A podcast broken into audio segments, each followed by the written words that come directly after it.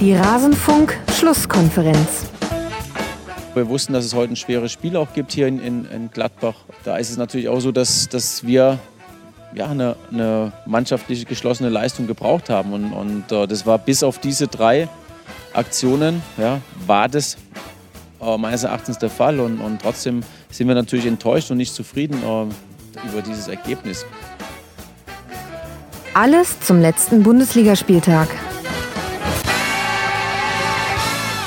Bis auf diese drei Aktionen, die dann allesamt zu Gegentoren geführt haben, sei das ganz in Ordnung gewesen und eine mannschaftlich geschlossene Leistung, sagt Hansi Flick über das Spiel seiner Bayern in Gladbach.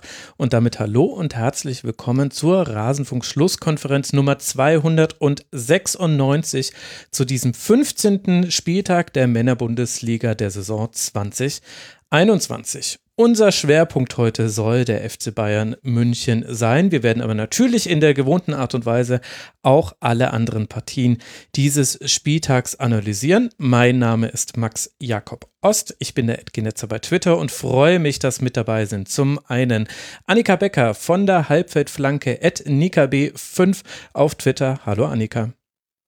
Hallo und vielen Dank für die Einladung. Ja, ich freue mich immer, wenn du hier bist. Heute sogar mal nach einem Schalke-Sieg. Wir hätten es beide nicht ja. mehr für möglich gehalten. Der Plan war, dich irgendwann jede Woche einzuladen, bis es soweit ist. Und jetzt hat es direkt geklappt. Schlecht gelaufen für mich, ehrlicherweise. Außerdem noch mit dabei Martin Schneider von der Süddeutschen Zeitung, der Ed M. Snyder auf Twitter. Servus, Martin. Ja, servus. Schön, dass du mit dabei bist. Bevor wir loslegen, bedanke ich mich bei folgenden Personen. Bei von Nuttentümpel, bei Corbian Holder, bei der Seller, bei Fräulein Lisa, liebe Grüße, bei Markus, bei Jochen Lamberts, bei Mirror, bei Lopoleus, bei Olli, Gnils Gnadel, Dick Advokat und Scharfinho. Sie alle sind Rasenfunk-Supporterinnen und Supporter. Was heißt das? Der Rasenfunk ist werbe- und sponsorenfrei. Wir finanzieren uns ausschließlich von dem, was ihr, liebe Hörerinnen und Hörer, uns freiwillig überweist. Das kann ein Euro im Monat sein, das können fünf Euro im Monat sein. Durchschnittlich sind es irgendwas 3,40 Euro, glaube ich, ist die durchschnittliche Spende, die wir im Monat kriegen. Und davon finanziert sich nicht nur der Rasenfunk und die Arbeit daran, sondern auch ein zumindest kleines Honorar für unsere Gäste. Deswegen dafür ganz herzlichen Dank und seht das gerne als Aufforderung, uns zu unterstützen, wenn euch der Rasenfunk gefällt. Außerdem könnt ihr uns unterstützen indirekt über den Rasenfunk-Kiosk. Unter kiosk.rasenfunk.de könnt ihr Merchandise von uns erwerben und das ist die zweite Art, uns zu unterstützen. Und an alle Hörerinnen und Hörer auf Spotify, euch sei gesagt, lieber ist es uns, wenn ihr uns in einer Podcast-App hört. Da gibt es kostenlose, die auch mehr Funktionen haben als das, was ihr bei Spotify findet. Und wir haben ein bisschen Probleme mit dieser Plattform, ideelle Probleme. Das haben wir in Kurzpass Nummer 121 erklärt, wenn euch das nochmal interessiert. Vor fünf Jahren an diesem, an diesem Rasenfunkspieltag im Retrofunk, da gab es eine Niederlage für den FC Bayern und die war gegen Borussia Mönchengladbach 1 zu 3. Das war damals die Menschwerdung des FC Bayern, hat Matthias Sammer genannt. Vor diesem Spiel hatte Bayern damals fünf Gegentore an 14 Spieltagen angesammelt. Es war die erste Hinrundenniederlage seit drei Jahren. Das war noch in der Zeit unter Pep Guardiola. Und heute, fünf Jahre später, sprechen wir wieder über eine Niederlage des FC Bayern, wieder bei Borussia Mönchengladbach. Aber das ist nicht das Spiel, mit dem wir in den Spieltag starten wollen, sondern natürlich bekommt Schalke 04 die Lorbeeren, die man sich so sehr erkämpft, erwünscht hat. Und jetzt ist es tatsächlich passiert. Schalke 04 hat zum ersten Mal gewonnen. 2021, es ist einfach alles möglich. Gegen eine verletzungsgebeutelte TSG aus Hoffenheim übersteht Schalke die Angriffe des Gegners und schlägt dann zu. Dreimal trifft Matthew Hoppe in der 42., 57. und 63. Minute. Dreimal spielt Amin Harit den letzten Pass vor dem Tor. Und in der 79. Minute trifft dann genau dieser Harit selbst zum Endstand. Und dann ist es nicht einfach nur irgendein Sieg, Annika, sondern gleich ein 4 zu 0. Was waren denn die Faktoren, die zu diesem ersten Dreier geführt haben? Ähm, ja, einen Faktor hast du schon genannt, ähm, dass bei der TSG natürlich einige Leute gefehlt haben, ähm, vor allem, glaube ich, ja aus äh, Mittelfeld und Defensive. Ähm, so die Vorderleute, da haben die eigentlich noch ähm, eine ziemlich gute Besetzung auf dem Platz gehabt. Das hat man dann auch an der Vielzahl von Großchancen gesehen. Aber im Mittelfeld hat man dann schon gesehen, äh, dass da einige Leute fehlen. Ähm, Rudi zum Beispiel als Stabilisator und ähm, Samaseku ähm, hatte keinen besonders guten Tag. Ähm, was aber auch ein Faktor war, und ich weiß, das hört sich immer sehr banal an, ähm, war halt, dass Schalke tatsächlich einfach mal das Spielglück hatte, das denen so lange gefehlt hat. Also ähm, diese ganzen Schüsse, die Hoffenheim ja trotzdem hatte, ähm, die wurden sauber abgeblockt und nicht so wie das sonst der Fall war, dass halt schon ein Verteidiger rankommt, aber der Ball wird dann irgendwie noch blöde abgefälscht und geht dann doch noch aufs Tor oder so, wie das so oft der Fall war in dem ganzen letzten Jahr, sondern das war dann einfach ein klarer Block, der dann abgeprallt ist und dann konnte man halt darüber nachdenken, ob man Konter fahren möchte oder nicht. Das hat natürlich dann auch was damit zu tun, dass es eine bessere Positionierung gab. Mhm. Ähm, aber trotzdem waren da auch manchmal so Kleinigkeiten dabei, wo ich so dachte, so pff, normalerweise wäre das jetzt gepfiffen worden oder normalerweise wäre der Ball jetzt irgendwie abgefälscht gewesen oder so. Mhm. Ähm, naja, und dadurch, dass bei Hoffenheim dann aber ähm, einige Leute fehlten, haben die uns ähm, ziemlich viel Platz gelassen. Also ich fand, dass eigentlich so die Spielanlage von Schalke gar nicht so viel anders war als das, was man schon zuletzt gesehen hat. Es gab halt diese ähm, ja fast schon Karacho-Phase, so direkt nach dem Anpfiff, ähm, wo Schalke das auch geschafft hat, Hoffenheim so mit Hilfe von ein paar Standards ähm, mal ein bisschen länger in die Hoffenheimer Hälfte zu drängen. Ähm, da kam dann noch nichts groß bei raus, aber trotzdem war das halt so sowas, was man eigentlich schon häufiger diese Saison gesehen hat, ähm, seitdem Baum kurzzeitig übernommen hatte, dass halt am Anfang versucht wird, Druck zu machen, und, um möglichst irgendwie in Führung zu gehen. Und oft ähm, ist diese Druckphase dann so nach einer Viertelstunde, 20 Minuten oder so dann wieder vorbei. Und so ähnlich war das hier jetzt auch, dass dann so nach, ähm, ich glaube, 20, 25 Minuten dann ähm, Hoffenheim so die ersten größeren Chancen auf der eigenen Seite hatte. Ja. Ähm, und ja, die wurden aber, also das, das waren Abschlüsse, die waren sicherlich gut und auch trotzdem schwer zu halten, aber das waren jetzt auch keine, keine unhaltbaren Dinger so. Also ähm, ich habe mich sehr gefreut für Fährmann, ähm, dass mhm. er halt so, der wurde ja jetzt wieder zur festen Nummer eins gemacht für die Bundesliga und ich habe mich sehr für ihn gefreut, dass er, dass er die ähm, gehalten hat, ähm, um da halt auch direkt so dieses Selbstvertrauen weiter aufzubauen und so dieses Vertrauen auch zurückzuzahlen. Und dann ähm, hat Harid aber auch einfach gerade einen richtigen Sahnetag erwischt gehabt. Ja. Ähm, ich hatte also wir haben unseren Podcast kurz nach Weihnachten aufgenommen und ich hatte da bei uns schon gesagt, so ja, man sieht bei ihm so einen leichten, zarten Aufwind, aber das muss ich erst noch bestätigen und dass es jetzt so schnell, also so gut wird, dass er dann so eine Leistung raushaut, das hätte ich halt echt nicht gedacht. Also der war halt wirklich, äh, wirklich klasse und hat halt diese Räume, die Hoffenheim angeboten hat, perfekt genutzt, um halt diese Konter zu fahren ähm, und dann die, die Vorlagen auf Matthew Hoppe zu geben. Ja, ich glaube, das genau. war ein genau. wichtiger Punkt. Auch, dass sich da Bogart äh, eine gelbe Karte geholt hat, relativ früh. Wenn mhm. ich mich richtig erinnere, war das äh, direkt vor dem 0 zu 1, dass er sich die gelbe Karte holt und deswegen nämlich auch, also mein ist meine Theorie, deswegen ein bisschen zurückbleibt und sich deswegen ähm, da so durchsetzen kann. Nee, es war eine Chance, das war nicht das 1 zu 0, Entschuldigung. Aber es war äh, direkt danach und überhaupt diese rechte Seite mit Bogart und Gacinovic in so einer Fünferkette, die war attackierbar die rechte, die linke Hoffenheimer Seite stand ein bisschen besser, obwohl da mit Marco, Marco Jon noch ein Debütant gespielt hat. Aber da, mhm. da hat Schalke viel nach vorne gebracht. Glaubst du, es hatte auch eine Rolle gespielt für Harid, dass er in seinem Rücken mit Kolasinac jemanden hatte, in den natürlich ganz viele Hoffnungen projiziert werden, der aber ja auch in diesem Spiel gezeigt hat, dass das durchaus seine Grundlage hat und dass er vor allem mit einem anderen Habitus in dieses Spiel gehen konnte, als im Grunde alle anderen vielleicht exklusiv noch Matthew Hoppe, der wirkte auch ein bisschen unbekümmerter als die anderen. Ja, ich glaube schon, dass das ein Riesenfaktor war. Also ähm, ich muss sagen, dass ich ähm, erst so ein bisschen zwiegespalten war, als das bekannt gegeben wurde, dass er, äh, also dass Seat äh, wieder zu uns wechselt, weil meine erste Reaktion war, warum, warum holt ihr nicht als erstes einen rechten Verteidiger? Also nichts, nichts gegen Seat, Kolasinac. Ich mag den sehr gerne und ich weiß, dass es ein guter Spieler ist, aber warum verdammt nochmal holt ihr keinen rechten Verteidiger? Mhm. Ähm, aber ich finde, dass man auf jeden Fall in dem Spiel gesehen hat, dass er halt A, diese Last von diesen ganzen Niederlagen nicht hat, ähm, was für jeden Neuzugang oder halt auch für so Spieler aus der Jugend oder der zweiten Mannschaft was ist, was die mitbringen, dass die halt diese Unbekümmertheit mitbringen. Das sieht man auch auf der anderen Seite bei Timo Becker zum Beispiel. Ähm, und natürlich hat der aber auch dadurch, dass er diesen wuchtigen Körper hat und ja auch mit so einer Wucht spielt, ähm, bringt er dann halt noch mal eine ganz andere Präsenz mit auf den Platz. Ähm, und kann, also vermittelt dann so jemandem wie Harit natürlich auch das Gefühl, dass er ihm dann mal den Rücken frei halten kann, wenn der halt mal keinen Erfolg hat mit einem Dribbling zum Beispiel. Ja. Ähm, und ich fand, dass die beiden aber auch spielerisch schon sehr gut harmoniert haben. Also die haben sich beide gegenseitig ein paar Mal ziemlich gut eingesetzt. So, das macht auf jeden Fall Lust auf mehr, so für die nächsten Wochen, würde ich sagen. Mhm.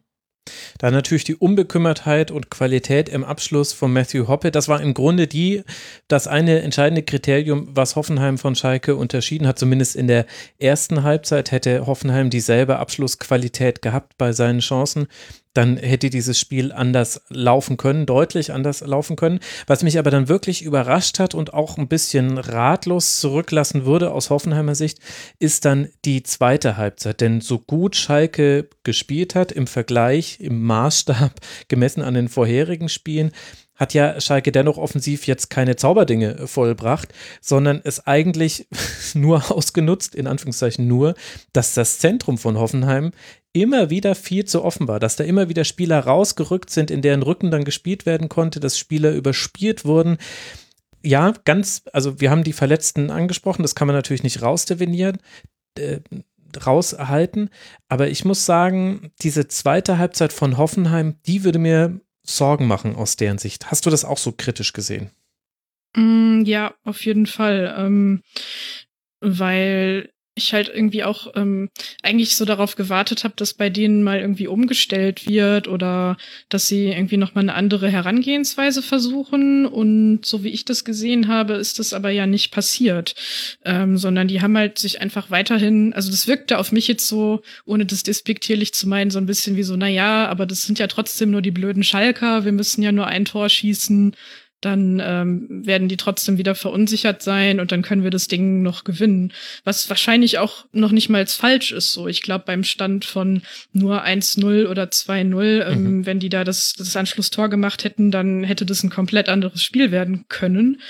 Ähm, aber sie haben es halt eben nicht geschafft und haben trotzdem dann hinten immer wieder diese Lücken gelassen und diese Kontersituationen auch angeboten, weil sie halt so viele Leute nach vorne geschickt haben, dass es halt oft nicht gut abgesichert war. Ja. Also auch nach Standardsituationen zum Beispiel, wenn die dann verteidigt wurden, mhm. da waren dann oft hinten nicht genug Leute, um das abzusichern. Ja, das 2 äh, zu 0 fällt aus einem Schalker Einwurf, äh, Entschuldigung, aus einem Hoffenheimer Einwurf, den Stamboli ergrätscht und dann ist das Zentrum komplett offen. Also diese Absicherung hat nicht gepasst. Da hat Hoffenheim große, große Lücken gelassen. Gleichzeitig hatte man kein gutes Übergangsspiel, also der zweiten Halbzeit noch viel, viel mehr als in der ersten Halbzeit. Da hatte man ja ein paar Chancen herausgespielt ins Angriffsdrittel. Also die Ballaktionen von Bebu, auch von Kramaric in der zweiten Halbzeit im Angriffsdrittel waren viel, viel seltener und es war auch kein, kein strukturierter Vortrag. Viele lange Bälle hat Hoffenheim in der, in der ersten Halbzeit noch gespielt. Da hat man wohl gehofft, mit der nominell, also mit den drei Stürmern, die man vorschiebt und ja noch zwei sehr, sehr offensiven Außenspielern, dass man da vielleicht Überzahlsituationen für zweite Bälle schaffen kann. Das hat nicht funktioniert also da ist einiges nicht aufgegangen bei Hoffenheim. Das muss man schon wirklich so sagen. Mhm. Ich fand es halt auch zum Beispiel sehr durchsichtig, dass sie sehr viel über, also über ihre linke Seite gespielt haben, also über Schalkes rechte Seite, ähm, was legitim ist, weil da halt dann der Timo Becker gespielt hat, ähm, der ja normalerweise in der Regionalliga aufläuft. Der hat halt schon auch nachgewiesen, dass er in der Bundesliga mithalten kann, aber das ist jetzt halt kein ja, also schon so die Schwachstelle in dieser Kette da gewesen mhm. ähm, bei uns. Und das, das, sie haben das manchmal so ein bisschen zum Wackeln gebracht über die Seite, aber jetzt halt auch nicht ähm, nicht so sehr dass, dass ich finde, dass es rechtfertigt, das halt nur auf diese eine Seite anzulegen. Und dadurch war es dann auch wieder ausrechenbar. Ähm, und das war dann auch sowas, was man gesehen hat, dass dann irgendwann klar war, ah, okay, sie versuchen es jetzt wieder über die Seite. Ähm, und allen war irgendwie klar, okay, wir müssen gleich irgendwie nach der Seite rausrücken und so. In der zweiten Halbzeit haben sie es dann schon ein paar Mal auch über ihre rechte Seite versucht. Ähm, um, und da konnte man dann sehen, okay, das könnte halt jetzt ein Mittel sein, um da die Abwehr hinten was auseinanderzuziehen. Aber sie haben dann halt diese Wechsel auch überhaupt nicht schnell genug ja. vorgenommen. Ja, total, total. Das war und äh, und gleichzeitig dann eben auch noch ein paar Dinge, die Schalke dann wiederum auch angeboten hat nicht genutzt. Also was Schalke mhm. gut gemacht hat, da kann man ähm, der äh, gute Abel, äh, auf Twitter, der bundes-pl, kann ich sehr empfehlen, ihm zu folgen. Er verfolgt die Bundesliga sehr genau. Der hat ganz gut rausgearbeitet. Schalke hat ganz gute Pressing-Situationen erzeugt auf den Flügeln. Da gab es oft so vier gegen zwei Situationen. Und das ist genau das, was du gerade angesprochen hast. Das bietet natürlich an, wenn du dich daraus lösen kannst, spiel eine Verlagerung, denn drüben hast du dann in mhm. der Regel sehr schnell eine Überzeit. Das hat Hoffenheim nicht geschafft. Und ich finde, es gab noch eine klare Schwachstelle im Schalker Spiel, die Verteidigung des Rückraums bei Hereingaben vom Flügel. Also natürlich hat man viele Schüsse geblockt, und, äh, und Hoffenheim hatte irre viele Schüsse aus dem Spiel heraus. 17 Stück waren es insgesamt. Zehn davon von außerhalb des Strafraums. Und das waren ganz oft verteidigte Flanken. Und dann steht jemand am, am Strafraum und egal, ob das Samaseko ist, Baumgartner oder Kramaric und hat aber wirklich auch die Zeit und den Platz für einen ganz kontrollierten Schuss.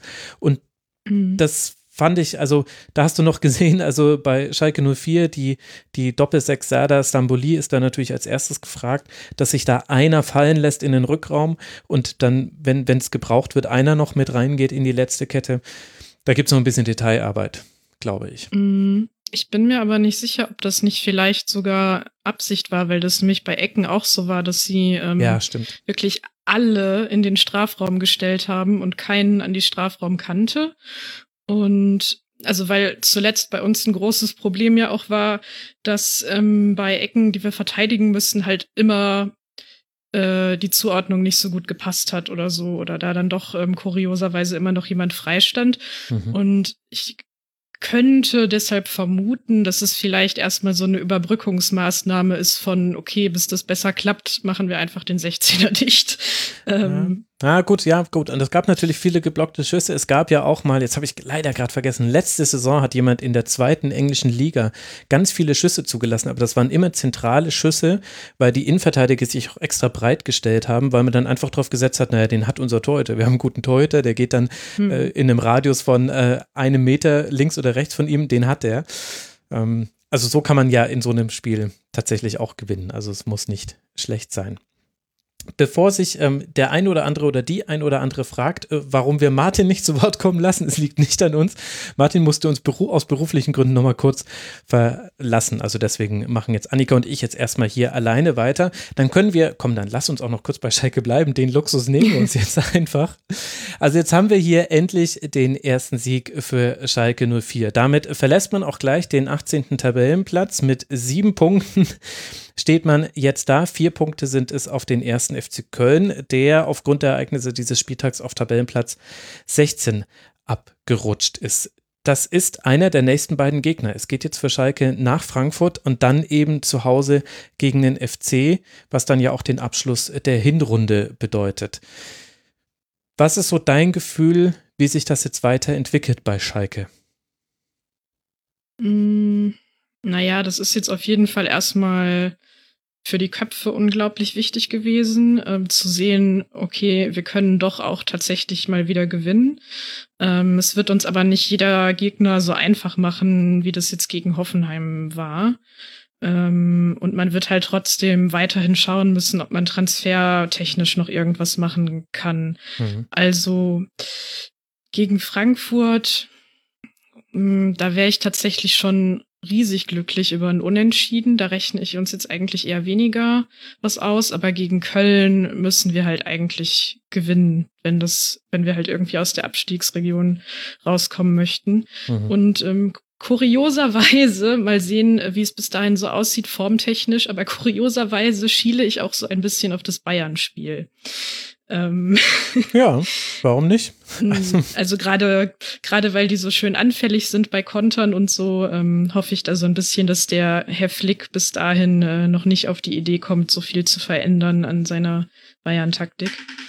Ähm, naja, und auf Schalke wird man jetzt halt einfach immer schön fleißig weiterarbeiten müssen. Ähm, ich denke mal, dass ähm, Hoppe durchaus weiterhin auch eine Rolle spielen wird für die Stammelf, weil, ähm, und das meine ich jetzt gar nicht mal unbedingt nur wegen den drei Toren, die waren natürlich ohne Frage super, super toll und das hat mich auch riesig für ihn gefreut, aber ähm, der ist halt auch aus ganz anderen Gründen sehr, sehr wichtig, weil der ist halt eigentlich gerade unser eigen, einziger richtiger Mittelstürmer, also moderner Mittelstürmer.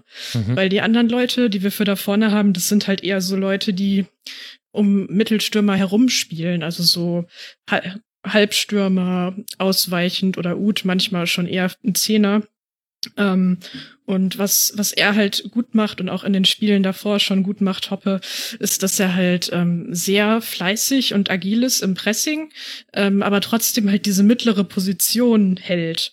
Und dadurch, dass er halt diese Körpergröße hat, ähm, der ist ja irgendwie, glaube ich, so an die 1,90, ähm, ist er dann halt für die langen Bälle wo Groß ja auch meinte, so es ist Abstiegskampf, ich bin mir dafür lange Bälle nicht zu schade. Ist ja auch richtig. Ähm, da kann man so jemanden dann natürlich gebrauchen, auch wenn er jetzt nicht der allerkopfballstärkste ist. Ähm, aber gerade für diese Statik da vorne ist der unglaublich wichtig. Also der, der macht halt die richtigen Läufe, der schaut sich auch immer um. Also das ist das, was mir das äh, als erstes positiv aufgefallen ist, als er das erste Spiel unter Manuel Baum noch gemacht hat. Der hat immer den Schulterblick drauf und guckt immer, okay, mhm. wo stehen, wo, wo steht mein Mittelfeld, wo steht mein Sturmpartner, wo muss ich hin? Und dementsprechend bewegt er sich halt oft sehr, sehr klug. Natürlich kommen dann manchmal auch nicht so gute Entscheidungen dabei rum, wie man an dem einen, an der einen Situation auch gesehen hat, als er nicht schießt, sondern den Ball zurückliegt. Aber auch da wusste er sehr genau, da kommt einer angelaufen, weil er sich halt vorher umgeschaut hatte. Also, mhm. worauf ich hinaus will, ist, der wird jetzt nicht immer alles zerschießen, aber das ist ein, glaube ich, sehr taktisch intelligenter Spieler, mit dem man einfach was anfangen kann. Mhm. Eine gute Vororientierung nennt man das in der modernen Taktiklehre, glaube ich. Aha. glaube ich. unter, unter Vorbehalt. Ist jetzt nicht so, dass ich ein Taktiklexikon gefrühstückt hätte. Also die nächsten Gegner von Schalke 04 habe ich euch gesagt. Die nächsten Gegner der TSG aus Hoffenheim. Das ist jetzt richtig spannend. Hoffenheim mit dieser Niederlage rutscht auf Tabellenplatz 14. 15 Punkte hat Hoffenheim.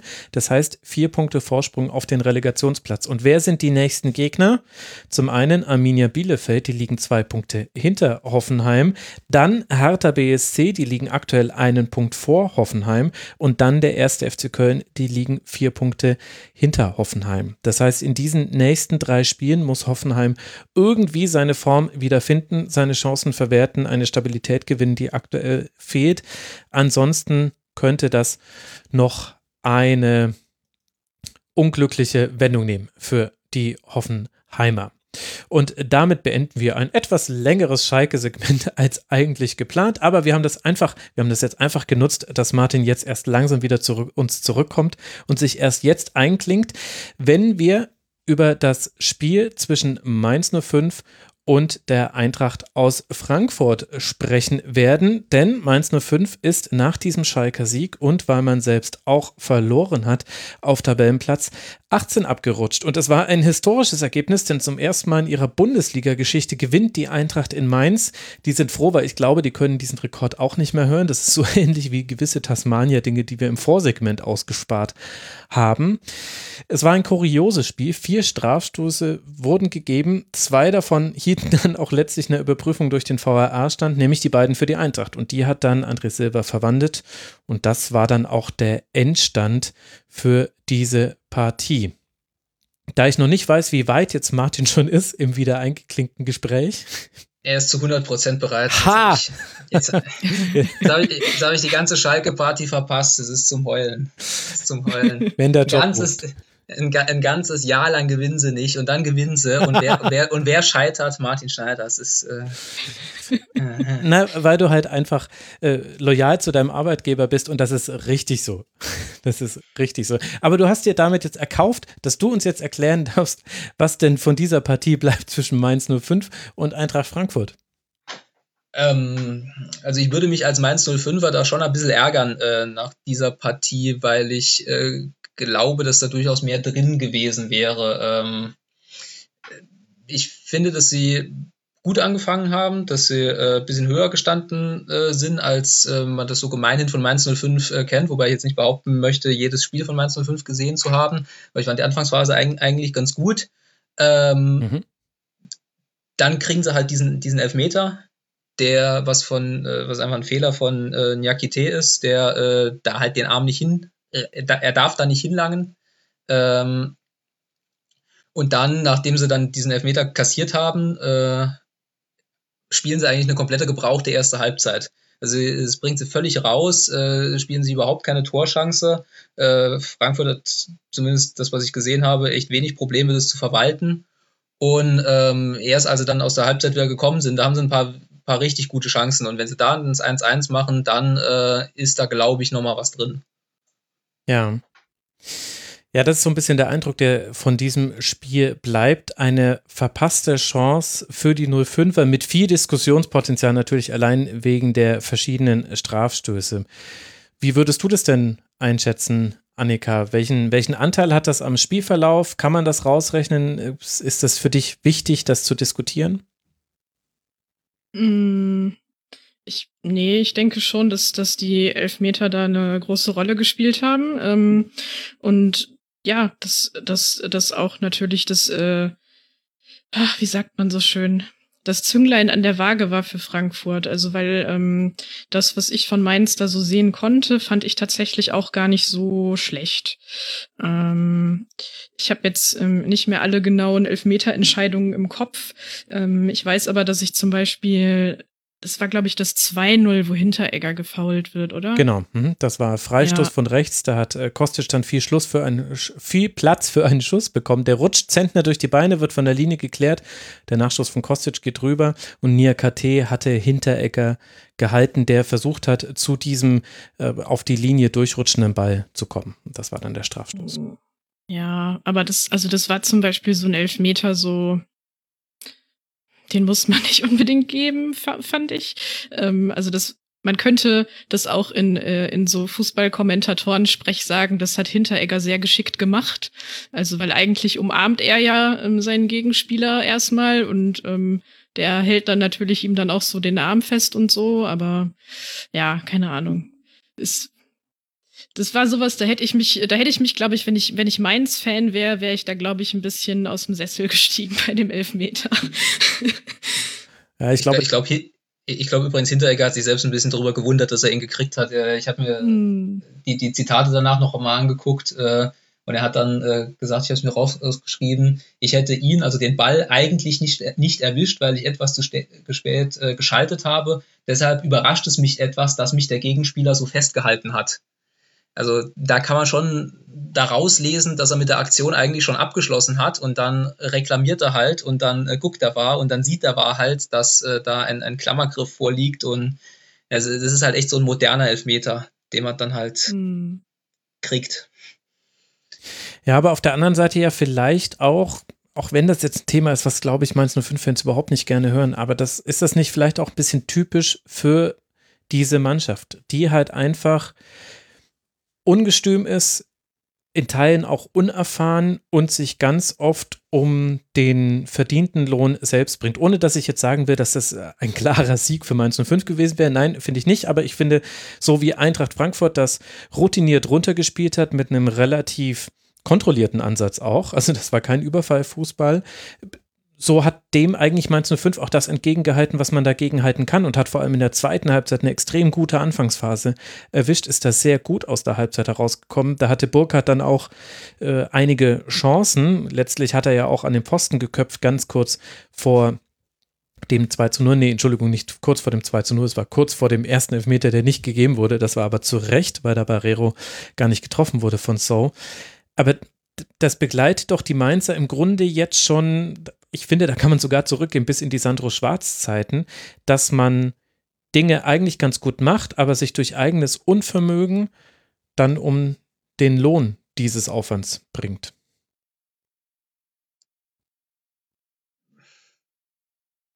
Das ist ein bisschen platt, hm? Nee, ich, ich habe einfach, äh, ich muss, muss ehrlich sein, ich habe nicht genug Spiele von Mainz 05 gesehen, um dieser Langfristanalyse äh, äh, jetzt entweder zu mhm. äh, oder, äh, oder nicht zuzustimmen. Ähm, ja, Dito. Ich, ich, ich, kann, ich, kann, ich kann vielleicht nur zu dem Spiel noch sagen, falls Mainz 05 sich noch über irgendetwas ärgern äh, möchten, äh, können Sie mal gucken, wie früh äh, Kostic beim ersten Elfmeter in den 16er läuft. Also den Elfmetern kann man wirklich absolut ohne Probleme wiederholen lassen. Äh, und, ähm, ja. Also ich finde find wirklich, dass äh, wer war Schiedsrichter Bastian Dankert, ne? Mhm. Also ich finde, dass er echt keinen guten Tag erwischt hat. Ähm, auch diesen, diesen zweiten Elfmeter, den er für Mainz gibt, der, äh, der dann vermutlich eh nur Ergebniskorrektur gewesen wäre, aber der ist halt so eindeutig außerhalb vom, vom 16er, den er dann pfeift und den der war dann auch zurücknehmen muss. Ähm, ja, äh, ich, was, was ich sagen kann, ist, dass ich durchaus verstehen kann, wenn man sich halt als Mainz äh, ärgert und vor allem, wenn man sich halt anguckt, äh, gegen wen man jetzt halt noch spielt, die nächsten Spiele. Ja, Dortmund, Wolfsburg, Leipzig, Stuttgart, Union, Leverkusen, Gladbach. Ich habe jetzt einfach so lange weitergelesen, bis der erste, bis der erste Gegner kam, bei dem auf dem Papier dann wieder was drin ist. Das ist der FC Augsburg und das ist dann Spiel 8 in dieser Reihe, die ich gerade genannt habe. Vielleicht kann man Stuttgart natürlich noch nennen. Äh, da könnte man mir widersprechen. Aber das ist schon, ja, das ist sehr hart. Auf der anderen Seite haben wir mit der Eintracht eine Mannschaft, die von den Ergebnissen her die Mannschaft, eine der Mannschaften der Stunde ist. Also 2 zu 1 gegen Leverkusen gewonnen, jetzt dieses 2 zu 0 bei Mainz 05. Und da habe ich so ein bisschen das Gefühl, diese kontrollierte Offensive, die man da gesehen hat gegen Mainz 05, diese Ruhe am Ball, das ist jetzt also zum einen ein Ergebnis von entsprechenden Spielertypen auf dem Feld, also dieser Pass von Younes vor dem Strafstoß zum 1 zu 0, der ist super. Das Zentrum darf natürlich nicht so offen sein bei Mainz 05, aber dennoch ist der Pass perfekt gespielt, genau in den Lauf von Silva. Und dann haben die eben echt eine Entspanntheit bekommen, weil die sich auch aus den Drucksituationen von Mainz 05 recht gut rauskombiniert haben können. Und ich finde es erstaunlich, dass man jetzt auf einmal Eintracht Frankfurt wieder als eine äh, strukturierte Ballkontrolliermaschine erlebt, was ja vor allem an den Spielern hängt, die jetzt wieder auf dem Feld stehen. Also So spielt da eine gute Rolle. Kostisch, finde ich, ist ähm, im, im, im nicht-Vertenden von Bällen äh, sehr gut gerade. Also Kostic hatte auch mal so eine Phase, da hat er immer das 1 zu 1, 1 gegen 1 gesucht und dann halt auch in der entsprechenden Quote da auch mal den Ball verloren. Das macht er jetzt nicht mehr so auf Teufel komm raus. Younes hilft halt total. Kamada ist quasi bei allem, was nicht mit dem direkten Torabschluss zu tun hat, finde ich, immer eigentlich ziemlich gut drauf bei Eintracht Frankfurt. Ich finde, die haben tatsächlich eine Wandlung vorgenommen, ohne dass sich am System etwas Grundlegendes verändert hätte.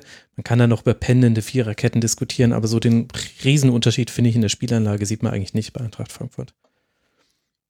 Was mich ein bisschen gewundert hat, ist, ähm, ich habe mir die Pressekonferenz danach noch angeguckt, ist, äh, wie, äh, wie defensiv äh, Adi Hütter über das, das eigene Spiel gesprochen hat. Äh, also er hat ähm, Mainz sehr gelobt, äh, war äh, äh, hatte fast das Gefühl, dass er auch ein bisschen dankbar für die, für die beiden Elfmeter war, ähm, was ich mich ein bisschen gewundert hat, weil ich es gerade in dieser Saison halt überhaupt nicht für eine Schwäche halte, wenn man auch mal ein Spiel mit ein bisschen weniger Aufwand gewinnt. Mhm. Ja, gut, aber wer weiß, also ich, ich glaube, viel vom Plan hat dann vielleicht dann doch nicht funktioniert. Also wenn Trainer so zurückhaltend sind, dann hat das meiner Meinung nach oft damit zu tun, dass man mit, andre, mit einer anderen Zielsetzung ins Spiel reingegangen ist. Annika, ich weiß nicht, ob du noch was ergänzen wolltest. Ich bin hier aus. Nee, nee, ich okay, wollte gut. vorhin nur einmal bestätigen. Gut, man könnte noch lange über dieses Spiel sprechen, was ich noch kurz loswerden muss. Äh, Hack hatte einen sehr guten Tag, was man nicht glaubt bei einem äh, 0 zu 2, aber der hatte ganz, ganz viele äh, Aktionen, auch ganz tolle Statistiken, aber es sind ja erstmal nur Statistiken. Äh, Stöger auf dem Flügel ist ein interessanter Versuch, hat man aber auch gesehen, wo die Limitation dieses Versuchs ist. Und dann gab es noch ein paar gruselige Passquoten. Barrero hatte mit 42 Pässen bei Mainz die meisten Pässe gespielt, hat eine Passquote von 52 Prozent. Latza mit 39 Pässen hat die zweitmeisten Pässe gespielt, hat 64 Prozent. Also wenn wir auf der einen Seite von einem strukturierten Aufbau reden, dann ist mir der vielleicht auch besonders heftig aufgefallen, weil die Passquoten bei Mainz 05 wirklich nicht gut waren. Aber das sind ja erstmal nur Statistiken. Die nächsten Gegner von Mainz 05 haben wir schon angesprochen. Da wird eher ins obere Regal gegriffen. Bei Eintracht Frankfurt geht es jetzt interessant weiter unter der Woche gegen Leverkusen im DFB-Pokal und dann zu Hause gegen Schalke 04. Die Tabellenkonstellation für die beiden Mannschaften ist wie folgt. Mainz 05 mit sechs Punkten auf Tabellenplatz 18 hat fünf Punkte Rückstand auf den Relegationsplatz. Die Eintracht aus Frankfurt hat mit 23 Punkten den Anschluss halten können an äh, Platz 6 und 5 mit 25 Punkten und natürlich ein entsprechendes Polster nach unten. Da könnte sich eine Saison langsam drehen, wenn es denn so weiter ginge bei Eintracht Frankfurt. Jetzt haben wir über Platz 18 gesprochen, Mainz 05 über 17, Schalke 04 bleibt zu sprechen über den ehemals Tabellen 16. Arminia Bielefeld und dass die da unten rausgerutscht sind und dass auch der Abstand für die da hinten größer geworden ist, wenn sie Mainz 05 heißen und nicht so klein geworden ist, wie man es gehofft hat, wenn man Schalke 04 heißt. Das hat mit einem spektakulären Ereignis zu tun, das am Sonntagabend stattfand. Arminia Bielefeld gegen Hertha BSC hieß dieses Spiel. Es ging am Ende 1 zu 0 aus. Das war mit die größte Überraschung, dass ein Tor fallen würde in dieser Partie. Weniger überraschend war dann, Annika, vielleicht, dass es auf Bielefelder Seite gefallen ist. Denn wenn dieses Spiel einen Sieger verdient hatte, dann würde ich die These aufstellen, kam von der Arminia dann doch ein bisschen mehr. Würdest du dazu stimmen? Ja, auf jeden Fall. Ähm, also so in der Anfangsphase vom Spiel, da hatte Hertha äh, mehr vom Spiel und hat auch noch versucht, ein bisschen mehr nach vorne zu machen. Ähm, da wirkte Bielefeld manchmal auch nicht ganz so sortiert, aber die haben sich dann halt ähm, im Verlauf des Spiels immer weiter gesteigert. Also es fing dann damit an, dass sie halt einfach äh, wieder kompakter geworden sind ähm, und Hertha gut verteidigt haben. Denen ist dann nichts mehr eingefallen, also weil Kunja ähm, gefehlt hat und das hat man extrem gemerkt, ähm, dass der den gefehlt hat, weil der dann halt doch ähm, jemand ist, der dann auch mal für die ein oder andere Überraschung gut ist. Und so wirkte das dann ähm, ja so ein bisschen wieder, was ähm, Berlin da veranstaltet hat. Und bei Bielefeld war es so, dass ähm, denen eigentlich erst auch nicht so besonders viel eingefallen ist, aber die haben sich dann auch spielerisch immer weiter gesteigert und dann auch am Ball ähm, dafür, in welcher Re äh, Tabellenregion sie sich bewegen, ähm, durchaus überzeugt, fand ich. Also die haben ein gutes Spiel gemacht dann, also vor allem in der zweiten Halbzeit, hatten dann da auch äh, mehr Torchancen. Ähm, hätten auch einen Elfmeter bekommen können, der dann zurückgenommen wurde. Mhm. Äh, es war auch eine sehr merkwürdige Situation, fand ich so insgesamt. Ähm, und das Tor, das 1-0, hat dann aber äh, nachher Jabo gemacht. Und ähm, ja, das war dann zu dem Zeitpunkt, das war in der äh, 64. Minute, war das dann für mich auch eigentlich nur noch eine Frage der Zeit, wann Bielefeld das Tor macht, weil die Berlin eigentlich schon fast da hinten reingedrängt haben. Die mhm. haben dann ab und zu mal noch versucht, Gegenstöße zu setzen, aber das hat halt alles nicht so richtig funktioniert. Es gab auch sehr viele Ruppigkeiten und Zweikämpfe, was aber bei dem Spiel auch irgendwie zu erwarten war.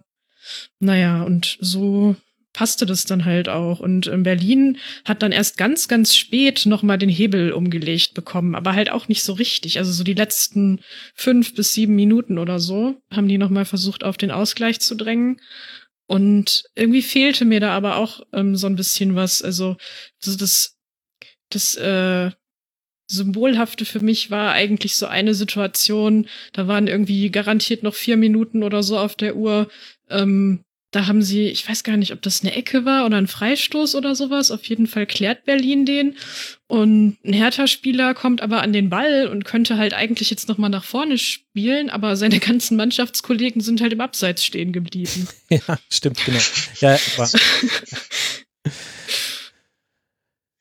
ja. Nee, also von daher schon sehr verdient für Bielefeld, ja. Vor allem auf Grundlage der zweiten Halbzeit. Was fangen wir denn dann mit Hertha BSC an, Martin, nach so einer Leistung? Ja, genau das Urteil kann halt äh, jetzt mal wirken, ne? Äh, völlig verdient gegen Arminia Bielefeld verloren. Ähm, vielleicht muss ich dazu sagen, dass ich das, was Arminia Bielefeld über die ganze Saison schon macht, wirklich sehr, sehr beeindruckend äh, finde. Ich finde, dass, dass Uwe Neuhaus und, und die ganze Mannschaft wirklich äh, auf, auf beeindruckende Art und Weise äh, das Potenzial aus dem Kader rausholt, was da ist.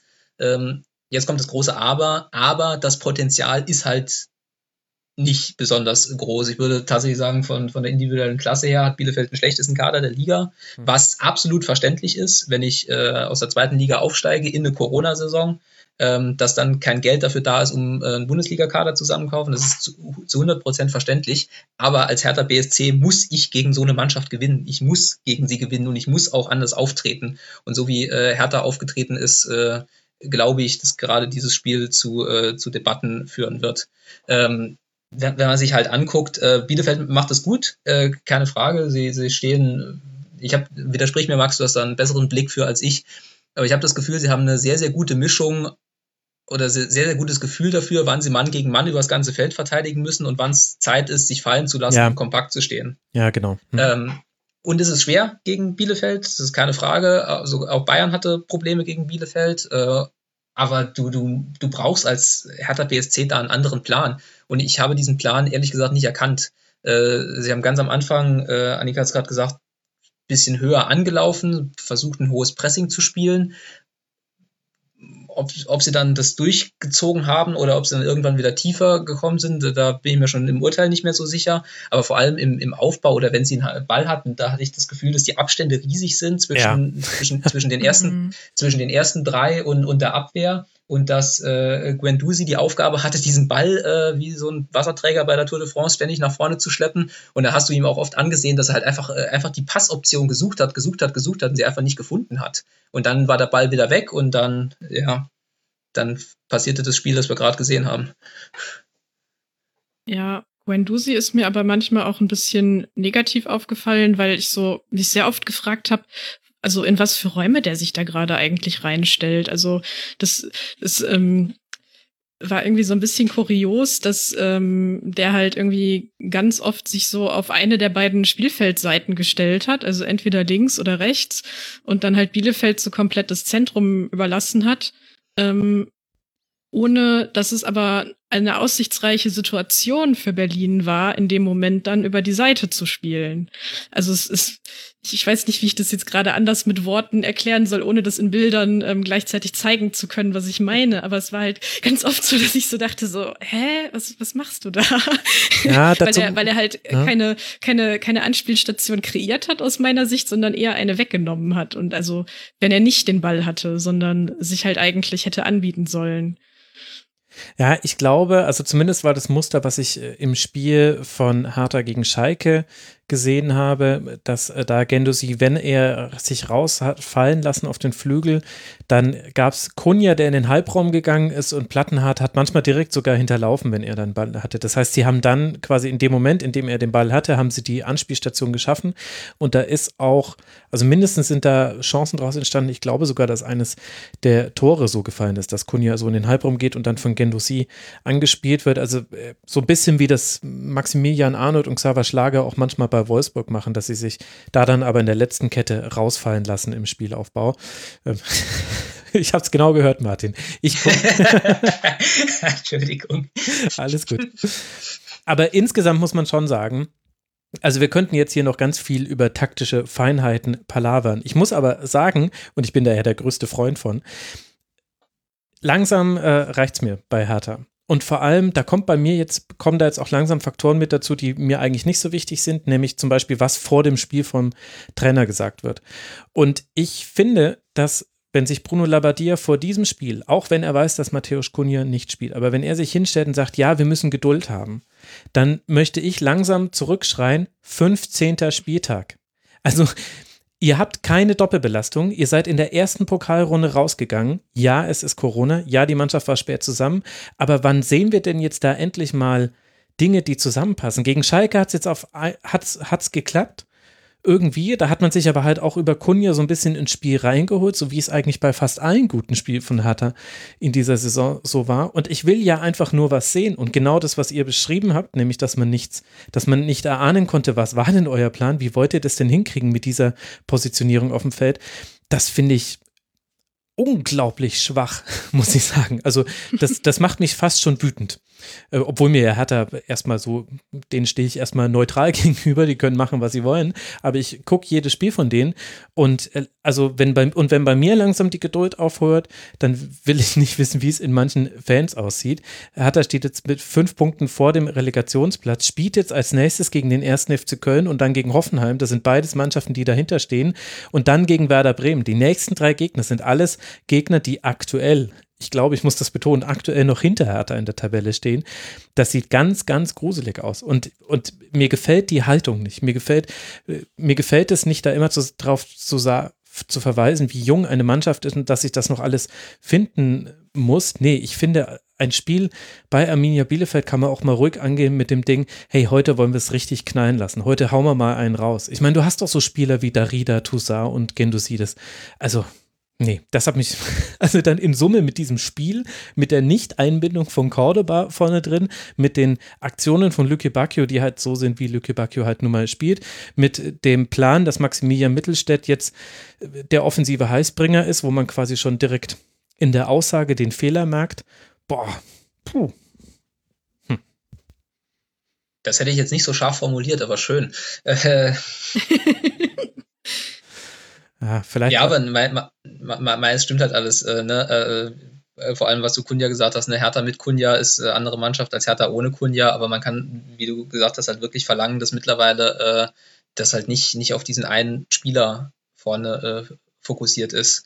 Und ähm, also ich bin mir relativ sicher, dass in den, den Vorstandsbüros bei, bei Hertha, die auch den Spielplan gesehen haben und halt wissen, okay, jetzt haben wir mit Bielefeld eigentlich vier Gegner, wo potenziell Punkte drin sind. Und wenn man die halt holt, dann steht man zumindest nicht mehr katastrophal da. Aber jetzt hat man halt gegen Bielefeld verloren. Und ähm, ich, ich, ich weiß gar nicht, wie lange wie lang fällt Kunja aus? Ich glaube, das ist noch nicht ganz klar also Adduktorenprobleme, das könnte sich jetzt noch ziehen. Aber ich meine, wir steuern jetzt natürlich auf die englische Woche zu. Also das wird diese, dieser berühmte Dreiklang an Spielen, wird jetzt eben einfach Köln, Hoffenheim, Werder. Also da muss ich was getan haben bei Hertha BSC und da gibt es dann auch keine Geduldsthemen mehr, finde ich. ich. Ich will, ich will ja gar nicht, dass die Spiele dominieren, aber zeigt mir doch mal bitte, was euer Plan ist mit dieser ja nicht schlecht und nicht wenig veranlagten Mannschaft. Bei Bielefeld habe ich mehr Plan gesehen als bei Hertha. Ja, die spielen auch schon länger zusammen, die haben haben aber in dieser Kombination mit vier Änderungen in der Startelf auch noch nicht zusammengespielt.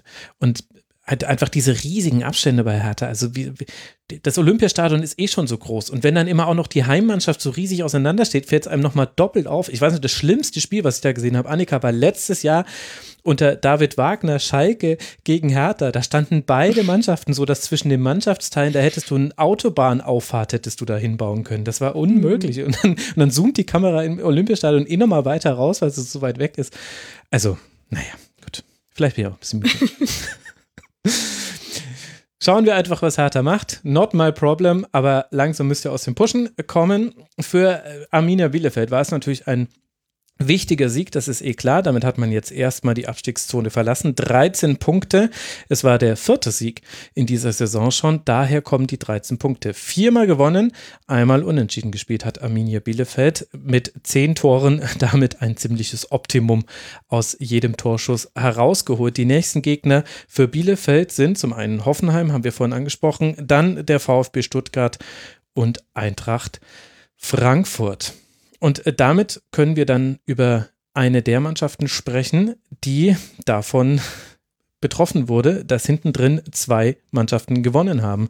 Mainz und Köln, die beiden Mannschaften sind jeweils einen Tabellenplatz nach unten gerutscht und der SC hat das deswegen getan, weil er beim SC Freiburg ziemlich unter die Räder gekommen ist. Beim SC wiederum ein historischer Sieg zum ersten Mal in seiner Bundesliga-Geschichte gewinnt der SC fünf Spiele am Stück, schießt dabei passenderweise auch fünf Tore von fünf unterschiedlichen Schützen. Demirovic, Höfler, Soloy, Lienhardt und Höhler tre treffen gegen den ersten FC Köln, der logischerweise ernüchtert aus diesem Spiel herausgibt. Bevor wir, ich habe mich jetzt gerade so echauffiert über Hertha, jetzt will ich erst über was Schönes reden. Annika, was macht denn der SC Freiburg gerade besser als der FC? Hm. Also bei Freiburg finde ich, ähm, weiß ich gar nicht, wo ich anfangen soll mit dem, was die besser machen. Ähm, die ähm, haben einfach generell erstmal eine super tolle Vereinsphilosophie und das finde ich, muss man immer deswegen erwähnen, ähm, weil man das bei denen halt auch direkt auf dem Platz sieht. Ähm, und bei dem, was, was Martin vorhin gemeint hat, so, dass es äh, in dieser Saison ähm, gar nicht so schlecht ist, Spiele auch mal mit wenig Aufwand gewinnen zu können. Da musste ich auch äh, direkt an Freiburg denken vorhin. Ähm, jetzt vielleicht nicht unbedingt bei dem Spiel gegen Köln, ähm, aber so generell, weil die die Fähigkeiten haben, den Ball einfach mal laufen zu lassen und den Gegner mal ein bisschen laufen zu lassen und aber Ruhe ins Spiel reinzubringen und sich dabei nicht immer unbedingt selber verausgaben zu müssen. Und sie schaffen das dann aber, wenn sie das müssen, den Schalter dann auch wieder umzulegen und mehr Tempo zu machen. Also sowohl was die Defensive angeht, ähm, als auch was die Offensive nach vorne angeht. So, das ist halt einfach ähm, von der ganzen Mannschaftsleistung her immer richtig, richtig gut, äh, was, was die auf den Platz bringen. Ähm, und ja, also das konnte man gegen Köln natürlich auch sehen. Also da waren Köln, muss ich sagen, hat mich leider ähm, sehr an, äh, an die schlechten Spiele von Schalke erinnert in dieser Saison. Ähm, so was, was so individuelle Fehler anging oder auch ähm, so diese, diese Lücken, die dahinter teilweise waren. Ähm, mhm. Aber ja. Und Freiburg ist dann halt auch einfach eine Mannschaft, die sowas gnadenlos ausnutzen kann. Zumindest das aktuelle Freiburg. Also äh, Freiburg nicht zufällig jetzt, dass das der fünfte Sieg in Folge ist. Die haben sich so richtig, also Bundesliga-Sieg in Folge, die haben sich richtig in so einen Lauf reingespielt, bei dem halt dann auch, habe ich das Gefühl, Martin, viele Dinge gerade funktionieren. Also ohne dass das jetzt eine Überleistung vom SC gewesen wäre, nutzt man die beiden Geschenke, die einem gemacht werden, sofort, geht damit 2 zu 0 in Führung und ab dann ist das eigentlich das, was man von Freiburg so kennt. Also ganz gut ausgeführte Standards. Es geht viel über Günther und Griffo. Günther hat da auch auf seiner Seite wirklich viele Dinge machen können, die man nicht machen können sollte. Dann ging es auch viel über Bälle, die bei Standards an den entfernten Pfosten kommen und dann wieder zurückgespielt werden an den, an den zweiten Pfosten.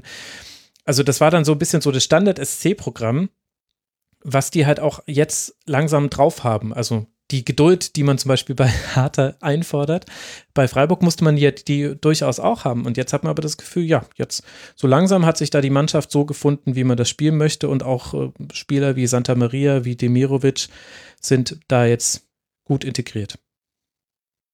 Das stimmt, aber was ist deine Frage? Völlig zu Recht. Nee, im Grunde habe ich keine Frage mehr zum SC. ich, glaub, ich, glaube, wir müssen darüber sprechen, wie schlecht Köln war. Auch wenn es ein bisschen, ähm, es, ich mag immer nicht auf Mannschaften eindreschen. Und ich muss auch sagen, ich habe schon gewusst, wie das Spiel ausgeht, habe dann das Spiel nochmal gesehen. Es war das letzte der sechs Spiele, was ich am Samstag gesehen habe. Also Samstagnacht war das dann schon. Das heißt, ich hatte alle Möglichkeiten, um wirklich sehr, sehr schlecht drauf zu sein. Und war dann sogar noch positiv überrascht. Also ich hätte, ich hätte es mir schlimmer vorgestellt, weil der FC hatte ja noch Aktionen über Wolf und hatte vereinzelt auch Szenen, wo man gesehen hat, ah, es tut gut, dass ein Jonas Hector wieder da ist. Aber insgesamt ist es dann halt dann doch sehr schwach, mit fünf Abschlüssen aus so einem Spiel rauszugehen.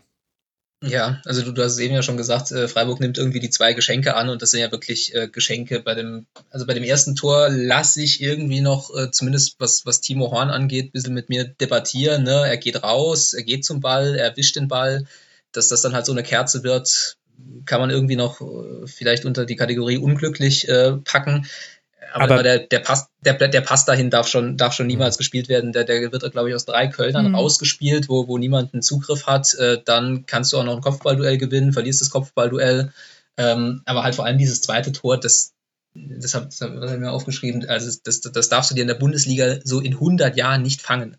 Das ist, das ist so ein, tatsächlich äh, ein Gegentor, dass du dir äh, na komm, ich sag's jetzt nicht, aber er spielt halt äh, völlig unbedrängt, er hat jegliche Option, er hat überhaupt keinen Gegnerdruck. Und er spielt ihn dann halt äh, in die Mitte, wo, wo Freiburg nur drauf wartet. Und ähm, ich glaube, Höfler. Skiri ist das und Özcan verliert ihn dann halt auch, wie man ihn halt nicht verlieren darf. Und dann steht's 2-0 und dann hat äh, Köln nicht, nicht die offensiven Mittel, um, um Freiburg zu knacken.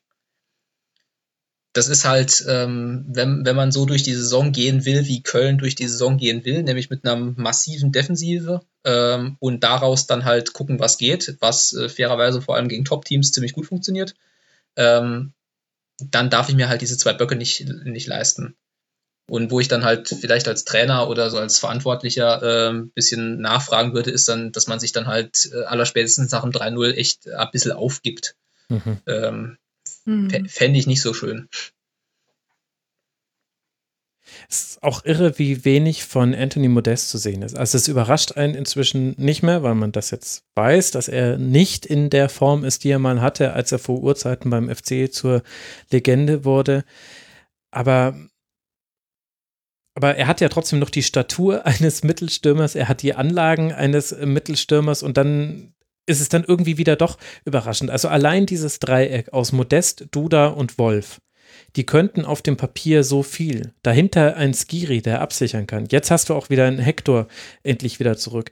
Also da sind immer noch Elemente da, die funktionieren könnten. In dem Spiel war es aber jetzt auch zum ersten Mal wieder, oder was, nee, nicht zum ersten Mal in dieser Saison, aber da war es wieder so, dass ich auch das Gefühl hatte, der Gameplan, mit dem man ins Spiel gegangen ist, hat auch überhaupt nicht funktioniert.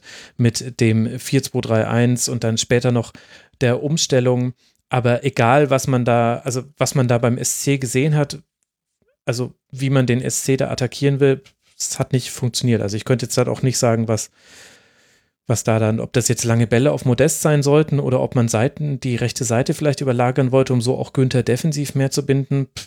Deswegen Schmitz dann in, als Rechtsverteidiger. Pff, alles Theorie, gesehen hat man halt nichts auf dem Spielfeld. Und das ist halt ein Problem, dass wenn du, selbst wenn du Dinge probierst, dann du gar nichts mehr siehst, weil das sind ja dann schon die Momente, wo man dann sagt, naja, dann geht so langsam dahin mit dem mhm. Glauben an Trainer oder was auch immer. Ich, ich, ich fand auch, dass, dass der Trainer ähm, ziemlich ratlos wirkte, so im, im Interview nach dem Spiel, äh, Markus Gistol. Also er, er wurde ja auch äh, darauf angesprochen, so ähm, was, was war denn eigentlich der, der Plan und ähm, wie gehen sie jetzt aus dem Spiel raus und so. Und es wirkte schon sehr ratlos, so von wegen so, ja, ich muss mir jetzt erstmal nochmal zusammen mit der Mannschaft ähm, angucken, ob überhaupt die Laufleistung gestimmt hat und so. Das ist so, das, das mag dann in dem Moment ehrlich sein, dass das halt der Ablauf ist, der halt so gemacht wird, aber er hatte dabei so viele Fragezeichen im Gesicht. Also das würde mir halt auch Sorge bereiten, muss ich sagen. Ähm, ja, weil meine, das war jetzt es ist natürlich schon ein Thema gegen eine Mannschaft wie Freiburg. Da musst du viel laufen. Mhm. Aber das war jetzt nicht das, ja. das grundlegende Problem. Also ist so ein bisschen eine Henne-Ei-Diskussion, aber mir wird auch in der, in, der, in der Art und Weise, wie in Deutschland über Fußball gesprochen wird, da geht es immer letztlich dann darum, wer hat es mehr gewollt, wer ist mehr gelaufen, wer hat 52 Prozent Zweikämpfe gewonnen. Kein Wunder, dass sie dieses Spiel mit 4 zu 0 gewonnen haben. Ist doch logisch. Aber Moment mal, also man kann ja auch mit weniger Laufaufwand sehr gut ein Spiel bestreiten, wenn man einfach nur gut positioniert ist. Aber ja, und, und das genau. ist halt das Problem, finde ich. Also ja, Laufen war vielleicht auch ein Thema, aber zusammen mit zehn anderen in diesem Spiel. Und das waren halt auch einfach immer wieder so Unkonzentriertheiten dabei. Also das, das vor dem äh, 2-0, das war halt so die Spitze des Eisbergs, so mit diesem Pass, was Martin vorhin beschrieben hat. Aber also so Situationen in etwas weniger dramatisch gab es halt öfters im Kölner Spiel. Und das ist halt so das, was ich meinte mit dem, das erinnert mich so an die sehr, sehr extrem schlechten ähm, Schalke-Spiele von zwischendurch. Das ist halt so, ähm, selbst wenn es einen Plan gibt, man man sieht die nicht, das ist das eine, aber das andere ist dann halt, wenn, ähm, wenn man das Gefühl hat, äh, dass die Spieler selber halt auch so verunsichert sind oder halt so wenig Automatismen da sind, dass sie dann halt einfach so ganz seltsame Dinger machen, wo dann ganz klar ist, dass das einen Fehler produziert, weil das halt eigentlich kein, kein normaler Ablauf in einem, in einem Bundesligaspiel sein sollte. Hm. Man, man muss naja, vielleicht, Sorry, ich wollte, wollte gerade nur sagen, dass ich dich unterbrochen habe. Wir haben eine kleine Latenz hier. Martin. Ähm, man muss zu Köln vielleicht auch noch dazu sagen, dass die Lage in jeder anderen Bundesliga-Saison dramatischer wäre, als sie jetzt wäre. Ne? Wir haben die, die Situation, dass die letzten vier, ähm, Bielefeld ein bisschen ausgeklammert, äh, halt durchschnittlich sehr wenige Punkte haben. Und äh, Köln hat ja nach 15 Spielen 13 Tore geschossen, zweimal gewonnen, davon einmal gegen Dortmund, faszinierenderweise. Und äh, normalerweise wäre man mit elf Punkten nach 15 Spieltagen halt aber so dermaßen auf einem direkten Abstiegsplatz. Und ähm, diese, diese, diese Harmlosigkeit nach vorne, das, ähm, das, das haben wir auch, auch im Rasenfunk immer mal wieder gesagt, das kann halt vor allem im Abstiegskampf hinten raus richtig, richtig problematisch werden, weil die Situation halt so ist, dass du irgendwann gewinnen musst, weil dir halt Unentschieden nicht mehr helfen. Und dann musst du Tore schießen. Und dann musst du halt vor allem mit Initiative ins Spiel gehen und da sehe ich den ersten FC Köln vor richtig großen Problemen. Da sehe ich Mainz tatsächlich besser aufgestellt als Köln, auch wenn sie halt jetzt noch vier Punkte äh, mehr haben. Schalke, äh, gut, Schalke ist speziell, aber ähm, Man merkt, dass du in unserem euphorischen Schalke-Segment nicht da warst, Martin. Das ist alles Nein, das, Wiesen. Es stimmt natürlich nicht. Es wird alles gut auf Schalke jetzt. ähm, äh, nee, aber, aber das, aber das, ne, das, das ist ja so diese, ähm, diese, diese Abwärtsspirale, die wir oft äh, thematisieren, auch im äh, Rasenfunk, dass äh, wenn du unten drin stehst, je länger die Saison dauert, desto mehr kommst du unter Druck, desto mehr bist du selbst gefordert, Initiative zu ergreifen. Und da sehe ich Köln so, so mittelgerüstet. Da würde ich tatsächlich die, die größte Hoffnung auf Jonas Hector setzen. Jetzt hat er ihn, glaube ich, wieder Linksverteidiger spielen lassen. Aber ähm, na, mal gucken, ob er dann vielleicht doch nochmal irgendwann ins defensive Mittelfeld wandert. Aber du brauchst irgendeinen Plan für nach vorne. Und der ist bei Köln oft, besteht er oft aus Standardsituationen. Marius Wolf. Also er hat Hector, wenn ich es richtig gesehen habe, ich habe es mir nicht notiert, aber wenn ich mich richtig erinnere, gab es die Umstellung, dass Hector dann in der zweiten Halbzeit in defensivem Mittelfeld war. Ich hoffe, dass ich das äh, mir richtig gemerkt habe. Es waren doch ein bisschen viele Spiele, aber ähnlich wie bei Hertha BSC ist es auch beim ersten FC Köln. Die nächsten fünf Spiele sind sogar beim FC. Die entscheiden ganz eindeutig, in welche Richtung es geht. Man spielt jetzt dann erstmal direkt gegen Hertha, auf die man gerade fünf Punkte Rückstand hat, dann gegen Schalke, auf die man gerade vier Punkte Vorsprung hat, dann gegen Hoffenheim, auf die man gerade vier Punkte Rückstand hat, dann gegen Bielefeld, auf die man gerade zwei Punkte Rückstand hat und dann gegen Jan Regensburg im DFB-Pokalspiel. Der DFB-Pokal natürlich nicht im Fokus, aber könnte ja etwas sein, an dem man sich vielleicht auch wieder ein bisschen am eigenen Schopf in dieser Saison nach oben zieht. Danach kommen dann Gegner anderer Color, aber ich würde mal sagen, diese vier Ligaspiele gegen Hertha, Schalke, Hoffenheim und Bielefeld, was ja quasi so ein Nachbarschaftstreff ist der Mannschaften, die gerade da unten drin stehen, da ist es jetzt nicht ganz so günstig, dass du jetzt gerade zu dieser Phase nicht in einer guten Form bist für den FC. Auf, auf der anderen Seite Freiburg, bestes Beispiel, ne? fünf äh, äh Spiele hintereinander. Das Wenn stimmt. du die 15 Punkte abziehen würdest, würden die auch ziemlich mies da stehen. Also äh, Freiburg, Freiburg hat die, die Unwucht im Spielplan echt perfekt genutzt, wobei Freiburg, äh, Annika hat es gesagt, auch der perfekte Standort ist, um halt äh, bei einem äh, stotternden Saisonstart die Nerven zu behalten. Ähm, aber das, äh, das ich habe ich hab sowieso den Eindruck, dass bei, bei manchen Mannschaften der Spielplan so ein bisschen schief hängt in dieser Saison. Ich kann es jetzt nicht belegen, mhm. aber äh, Schalke hatte ja ein irre schweres Auftaktprogramm, Freiburg hatte ein irre schweres Auftaktprogramm, Hertha hatte vergleichsweise ein schweres Auftaktprogramm, Union hatte ein sehr leichtes Auftaktprogramm, was sie aber auch perfekt genutzt haben. Ähm, ja. Vermutlich kann mich da irgendjemand widerlegen, äh, der, der, der es ausgerechnet hat, aber es ist nur, nur so mein Eindruck, dass äh, das ist, ist ja auch also eine meiner, meiner Standardthesen, wenn ich über die Saison gehe, dass, äh, dass die ersten zehn oder die ersten sieben Spiele wichtiger sind als die zweiten und die dritten sieben Spiele. Mhm. Ja, ich meine, wir haben es natürlich auch beim FC schon mal gesehen. Es kommen jetzt dann englische Wochen. Ähm, an die englischen Wochen hat äh, der erste FC Köln auch gute Erinnerungen. Nicht, nicht ausschließlich, aber also wenn es eine Mannschaft gibt, die aus dem Nichts dann auch einfach mal wieder zwei Spiele gewinnt, dann ist es tatsächlich der erste FC Köln da unten drin, weil die haben genau das gemacht gegen Dortmund, dann gegen Wolfsburg 2 zu 2 gespielt, gegen Mainz 05 das wichtige Spiel gewonnen. Da kommen ja schon mal sieben der elf Punkte her. Das ist natürlich alles drin und äh, die Spiele müssen gespielt werden. Dieses Spiel in Freiburg war schlecht und was aber halt auffällig ist im Vergleich zu den direkten Konkurrenten da unten drin, ist eben, dass Köln Dinge probiert und Dinge absolut nicht funktionieren. Und das ist halt dann ein Problem. Für Freiburg geht es jetzt weiter in München beim FC Bayern. Das könnte sehr interessant werden. Und äh, dann zu Hause gegen die Eintracht aus Frankfurt. Das wäre Stand heute ein direktes Tabellennachbar-Duell. Der SC nämlich mit 23 Punkten ist jetzt zwei Punkte von den europäischen Plätzen entfernt und hat vor allem zwölf Punkte Vorsprung auf den Relegationspunkt Platz gesammelt. Also der SC wieder voll in die Spur gekommen. Bei Mannschaften, die gerade nicht ganz so gut in der Spur sind, haben wir die perfekte Überleitung zum Spiel zwischen Leverkusen und Werder Bremen, denn ich glaube, das trifft auf beide Mannschaften zu. Und das, obwohl auf dem Papier für Werder dieses 1 zu 1 natürlich ein Erfolg ist. 74% Ballbesitz hat Leverkusen, kann daraus aber nur drei Schüsse aufs Tor herausspielen sind immerhin zwei mehr als Werder kreiert. Das ist die gute Nachricht. Die schlechte Nachricht, der eine Torschuss von Werder ist dann auch drin. Toprak nach einem Freistoß mit dem 1 zu 0. Schick gleicht dann aus mit einem Billardtor. Und ein bisschen habe ich die Angst, dass ich damit jetzt schon alles Nennenswerte zu diesem Spiel gesagt habe. Ich sehe euch gerade schon, ich, Annika, ich habe dich gerade schon so gesehen, wie du weggestrichen hast, was du dir aufgeschrieben hattest zu diesem Spiel. Ja. Es ja, war, es war äh, erstaunlich, erstaunlich ereignislos, vor allem von Leverkusener Seite.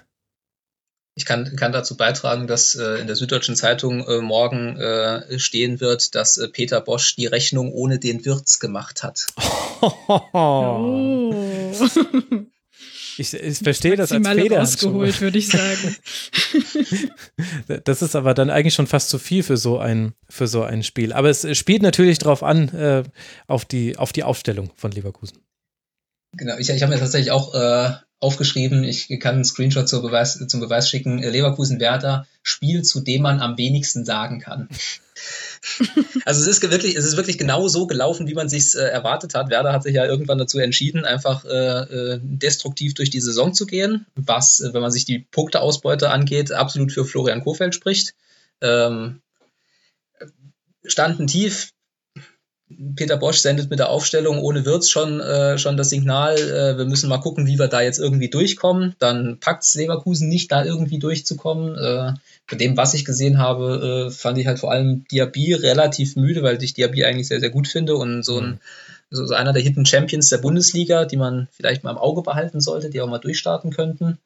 Ähm, dann, dann geht Werder in Führung und äh, vermutlich waren sie selbst am überraschendsten darüber, dass äh, sie mit einem Freistoß auf einen kurzen Pfosten, was auch schlecht verteidigt ist von Leverkusen, weil Regel Nummer eins bei Standardsituationen immer einen kurzen Pfosten zumachen.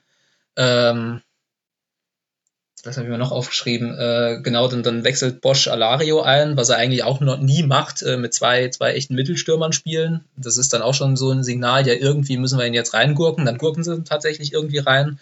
Und ähm, aus Werder-Sicht kann man da halt nur sagen, dass sie hinten raus Glück haben, weil ich mir habe sagen lassen, dass das ein klarer Elfer ist. In, äh, mit Handspiel Szene, von M-Bomb von genau, mhm. genau. Mhm. Wo, wo, ich auch noch dazu, wo ich auch noch dazu sagen kann, es mag sein, dass das regeltechnisch ein klarer Elfer ist, aber mein Gefühl sagt mir, dass ich so kein Bundesligaspiel entschieden haben will. Mhm was ein gefühliges Argument ist und deswegen natürlich äh, völlig äh, äh, invalide, aber ähm, also ich sag's nein. mal so, in diesem Spiel fand ich es dem Spielverlauf entsprechend, dass es unentschieden ausgegangen ist. Ich finde es aber grundsätzlich gut, ein bisschen mehr Klarheit in der Handspielregel zu haben und das hätte man eigentlich auch in diesem Fall gehabt. Und es ist ja nicht so, es ist, es ist klarer geworden als letzte Saison. Also das wird zwar immer anders gesagt von Kommentatoren, aber ein bisschen mehr Gewissheit hat man und eigentlich hätte da dieser Handelfmeter dazugehört. Ich finde aber auch bei diesem Spiel, bei der Art und Weise, wie das Leverkusen gespielt hat und wie es dann Werder schon auch ganz gut verteidigt hat. Also du hast ja die beiden Mittelstürmer angesprochen, Alario und Schick. Was war die Folge, vielleicht auch der Auftrag? Wir flanken. 34 Flanken hat Leverkusen geschlagen. Sechs davon kamen an, weil Toprak und Velkovic haben das einfach rausverteidigt. 14 klärende Aktionen Toprak, 12 hatte Velkovic. Und das war dann im Grunde dann das Spiel von Leverkusen. Okay, hat nicht funktioniert. Und das fand ich bemerkenswert, weil so habe ich Leverkusen noch nicht gesehen. Und es gab eine Phase in dieser Saison, wo man, wo selbst Peter Boss nicht so wirklich sagen konnte, warum spielen wir eigentlich trotz dieser irren Belastung gerade so gut? Und da hat er im Grunde auch dann direkt gesagt, naja, das kommt alles aus der Mannschaft heraus und äh, das ist natürlich toll.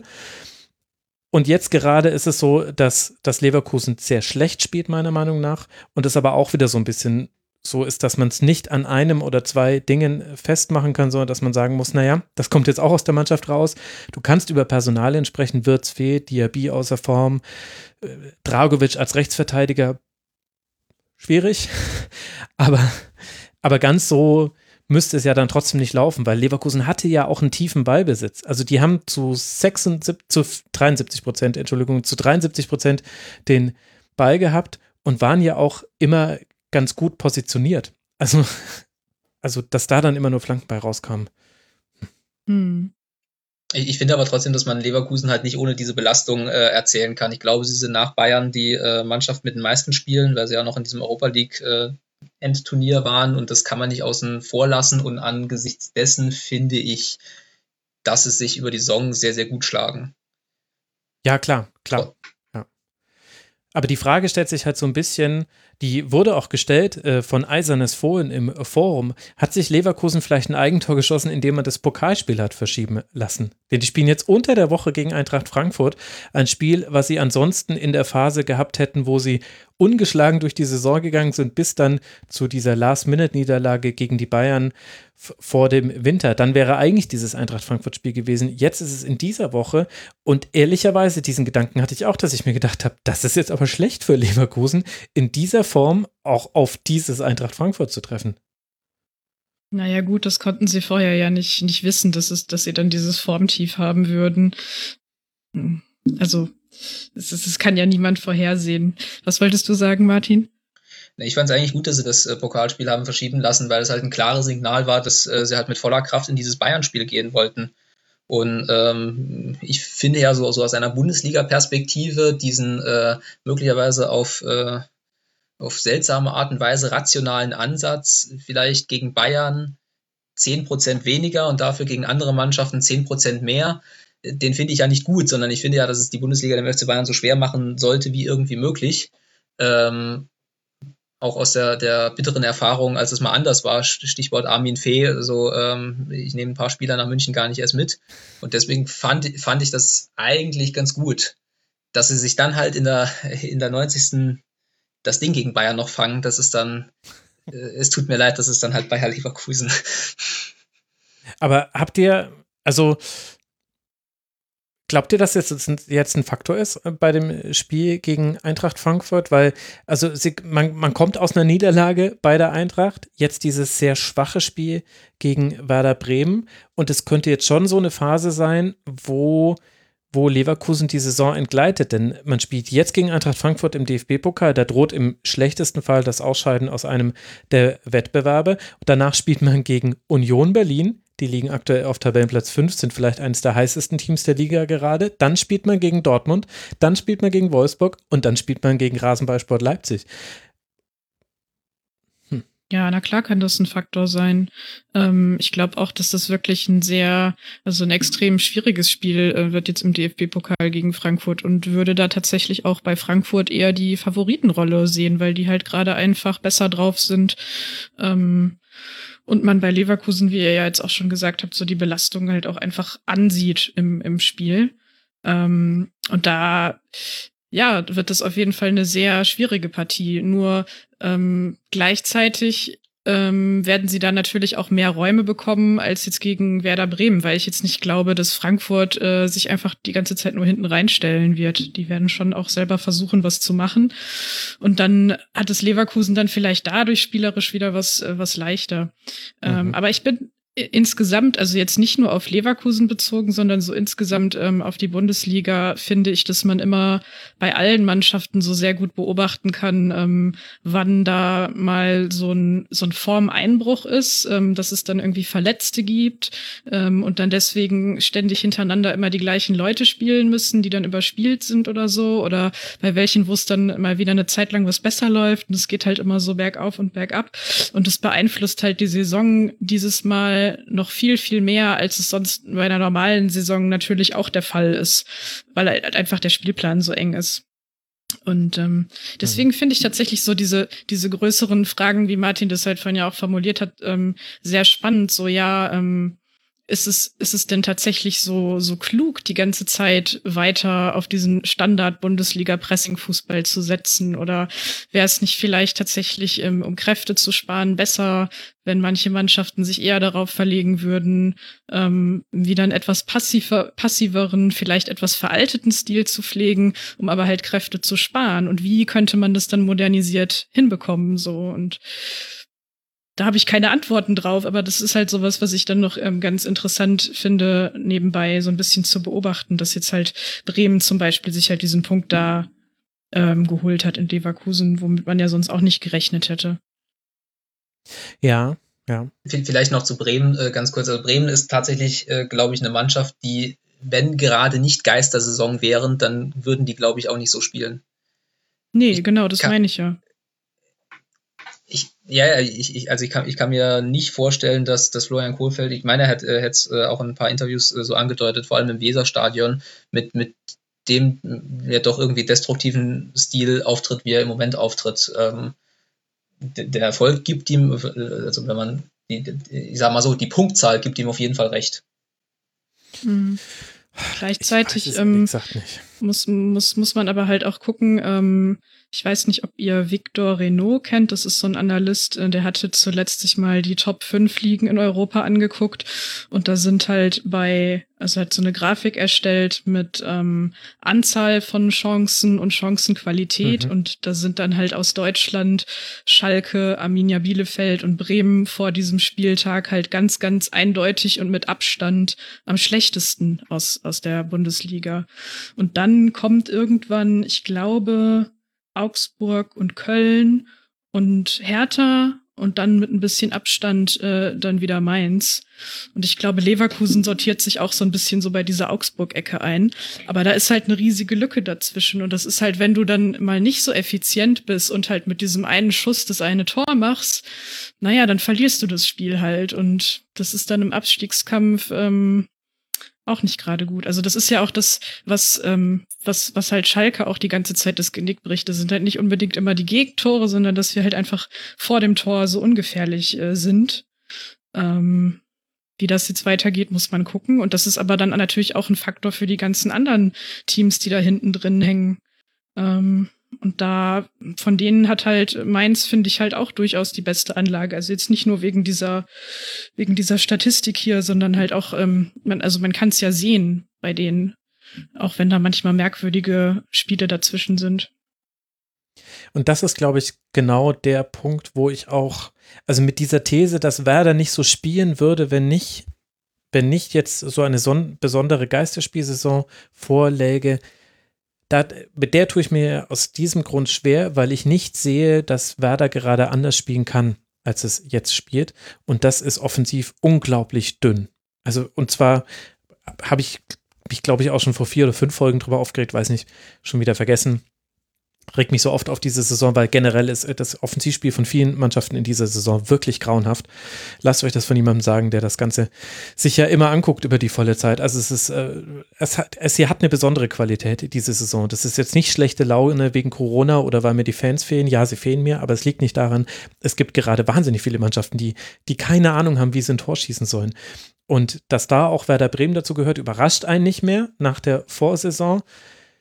Dass man da aber immer noch in keine, keine Mittel hat und, und auch keine Ansätze sieht, das finde ich schon wirklich, also, also da, da muss ich auch sagen, verstehe ich dann auch Dinge, die Florian Kofeld sagt, nicht mehr. Also er hat nach diesem Spiel zum Beispiel gesagt, wir hatten die besseren Möglichkeiten.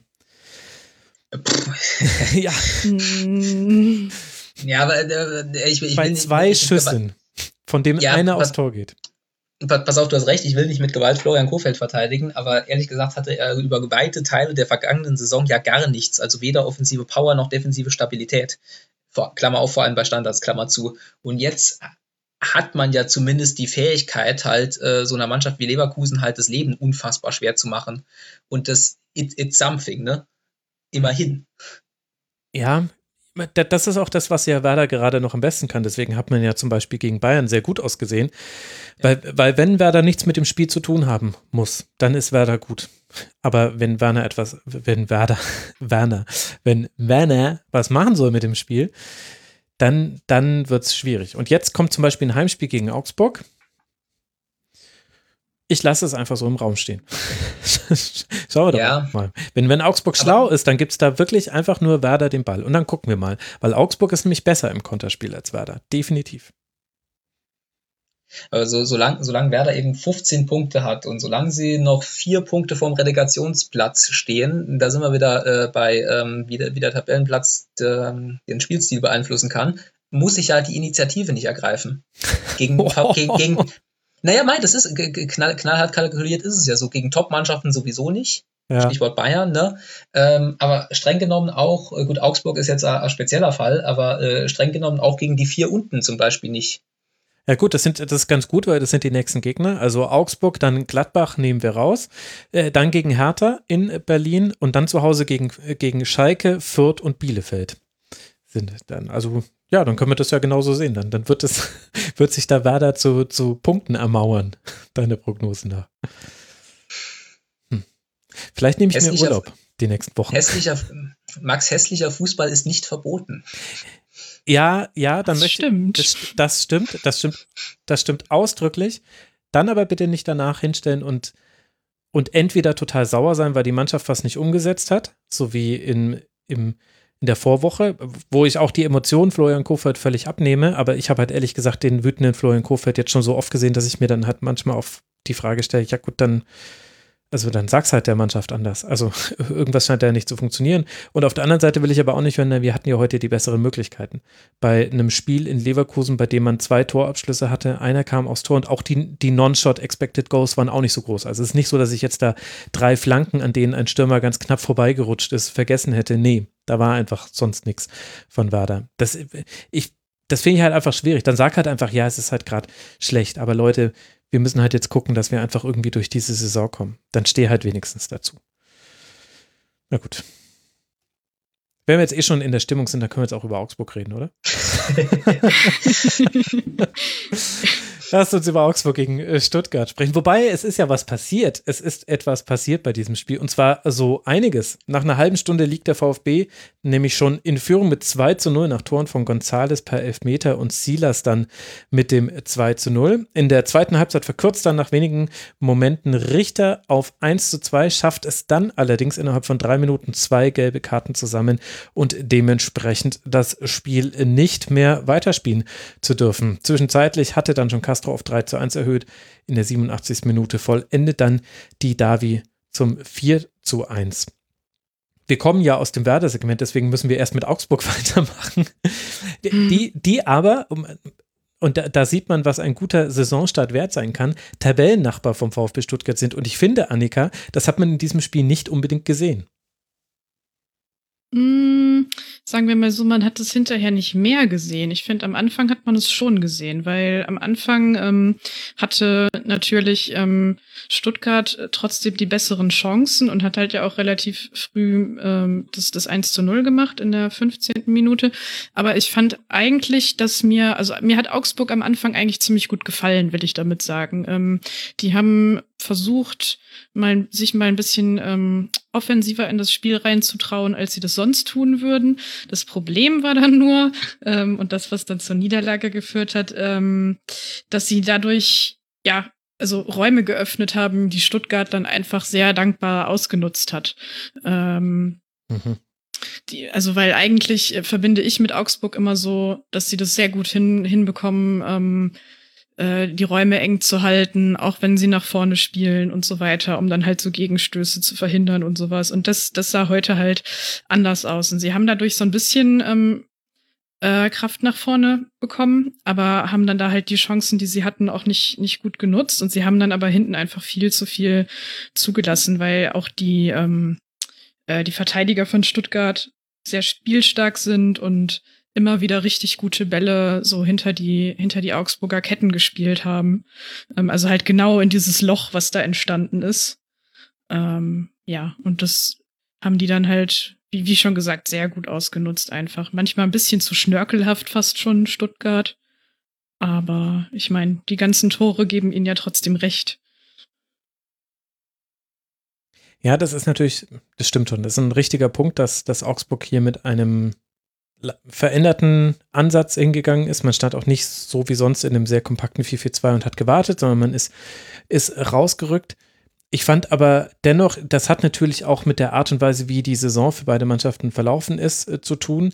Aber wenn ich mir angucke, mit welcher Ruhe der VfB mit eigenen Fehlern umgegangen ist. Also der VfB hat sich gut rauskombiniert, auch aus Pressingsituationen, hat tolle lange Bälle gespielt. Also dieser Ball von Kempf auf, auf Silas äh, vor dem, nee, war nicht auf Silas, sondern auf Gonzales war der Ball, ne?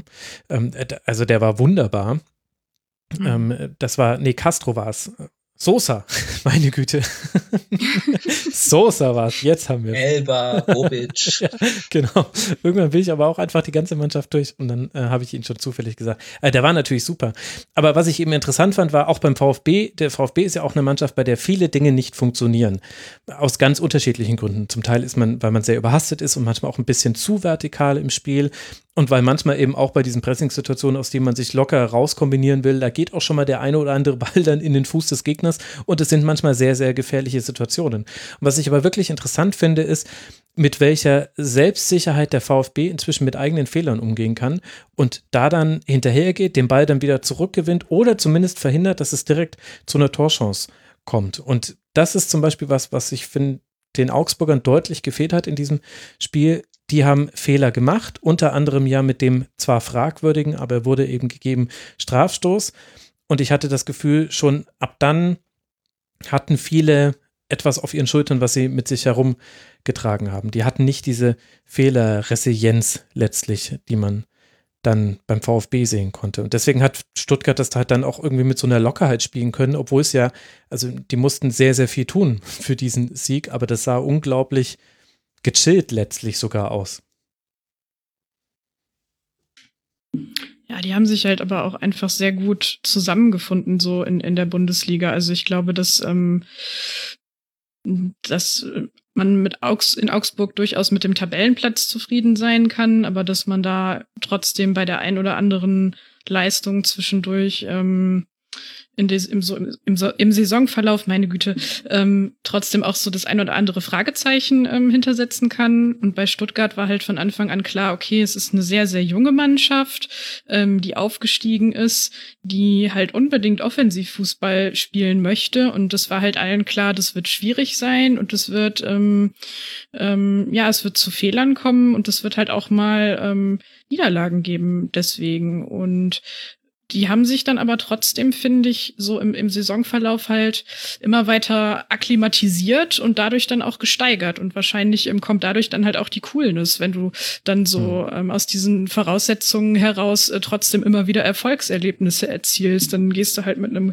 ganz anderen Selbstbewusstsein in so eine Partie. Das beflügelt dann ja auch gerade junge Spieler nochmal sehr, könnte ich mir vorstellen. Es ist jetzt ähm, auch sehr emo emotional argumentiert, aber ähm, das sind ja auch keine Roboter, die da auf dem Platz rumlaufen. Und dann halt individuelle Qualität kommt vielleicht noch mit dazu. Also Castro sehr gutes Spiel gemacht, das hat man von ihm schon häufiger gesehen.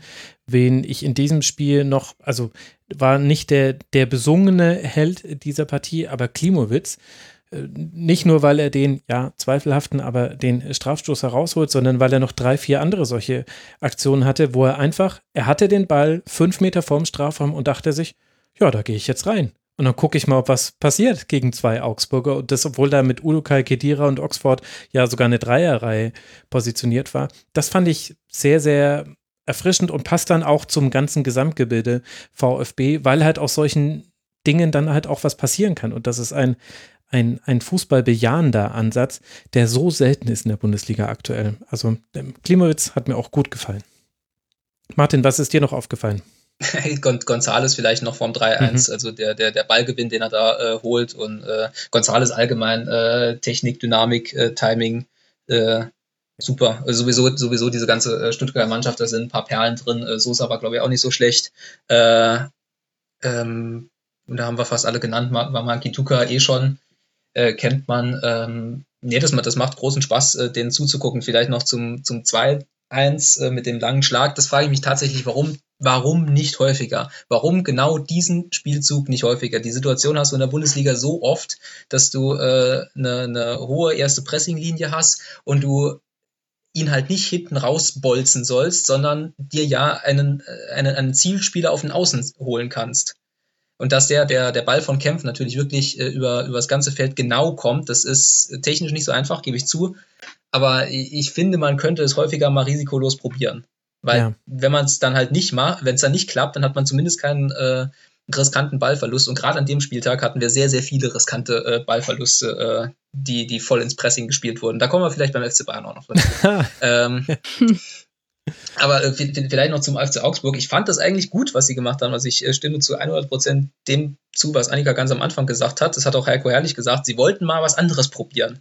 Also sie haben sich, glaube ich, tatsächlich auch die Tabelle angeguckt und haben gesagt, okay, wir haben 19 Punkte, das ist ziemlich gut. Ähm, und normalerweise wäre der Spielfilm für dieses Spiel gewesen, so Stuttgart kommt nach Augsburg und in Augsburg muss man leiden. In Augsburg kriegt man meistens den Ball, auch wenn man die Auswärtsmannschaft ist. Und dann muss man gucken, wie man diese sehr unangenehme Mannschaft irgendwie auseinanderspielt. Und da hätte auch der VfB Probleme gehabt. Aber Augsburg hat was äh, probiert und es hat nicht funktioniert. Aber fair enough. Ähm, und ich finde auch, dass sie, dass sie in der zweiten Halbzeit, als sie dann umgestellt haben, auf die Viererkette wieder besser ins Spiel gekommen sind. Mhm. Ähm, und dann halt durch die gelb-rote Karte von Richter waren sie komplett äh, raus. Aber ähm, da, dass sie mal was probiert haben, das sollte man ihnen vielleicht nicht, nicht zu 100% negativ auslegen. Und äh, Caligiuri hat ja noch die Latte getroffen. Und sowieso finde ich, obwohl das, das so ein Spiel war, das trotz Statistik und Ergebnis nicht so eindeutig war, wie es, wie es vielleicht suggeriert.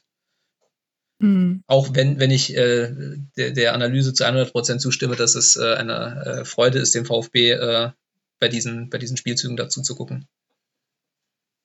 Ja, aber das stimmt schon. Da habt ihr beide schon recht. Da habe ich ein bisschen zu negativ anmoderiert, das Spiel. Also Augsburg hatte ja auch diese Phase mit dem, also sehr gute Standards auch von Caligiuri, der Latten-Freistoß. Direkt danach gab es eine Ecke, die köpft, glaube ich, Anton ans eigene Außennetz. Direkt danach selbe Variante, wieder kurzer Pfosten, Vargas kommt Kopfball knapp drüber. Vielleicht fehlt beim FC Augsburg, das ist ja, es ist so ein bisschen so eine einfache Argumentation, deswegen scheut man die. Aber vielleicht fehlt tatsächlich halt einfach, dass Niederlechner trifft oder dass man generell gerade einen Stürmer hätte, der Tore macht. Denn ansonsten sind viele Dinge da. Ein paar nicht ganz so gut wie in der letzten Saison. Ich finde, das Anlaufen ist im Mittelfeldpressing nicht sauber oft. Also, also am Anfang immer. Also Augsburg, da siehst du auch immer ganz genau, was der Plan ist im Spiel gegen den Ball innerhalb der ersten zehn Minuten. Aber es gibt immer diese 15 Minuten, in denen, in denen sie es irgendwie schleifen lassen in dieser Saison. Aber vielleicht ist das eigentlich der, der größere Punkt, der einfach fehlt. Augsburg mit 17 Toren nach 15 Spielen. Und letzte, in der letzten Saison hatte man einfach mit Niederlechner einen Stürmer, der nicht nur gut im Anlaufen war, sondern halt auch sehr, sehr gut im Verwandeln von Torchancen war. Vielleicht ist es auch einfach dieser Faktor, der sehr fehlt bei Augsburg, weil gegen Augsburg zurückliegen willst du eigentlich immer noch nicht. Das kriegen sie eigentlich schon immer noch ganz gut verteidigt. Aber sie führen halt nicht mehr. Ja, aber ich, ich finde trotzdem, dass du, wenn du halt so ein Spiel von Augsburg hast, dann, ich sag mal so, du machst dir keine Sorgen um sie.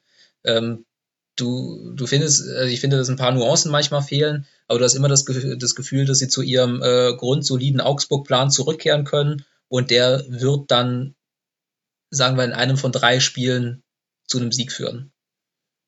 Und dann ja. pendelst du dich in der Tabelle halt irgendwo da ein, wo es nicht spektakulär ist. Dann schauen wir doch mal, was der Sieg werden wird in den Spielen gegen Werder, Bayern und Union. Das sind die nächsten drei Gegner von Augsburg.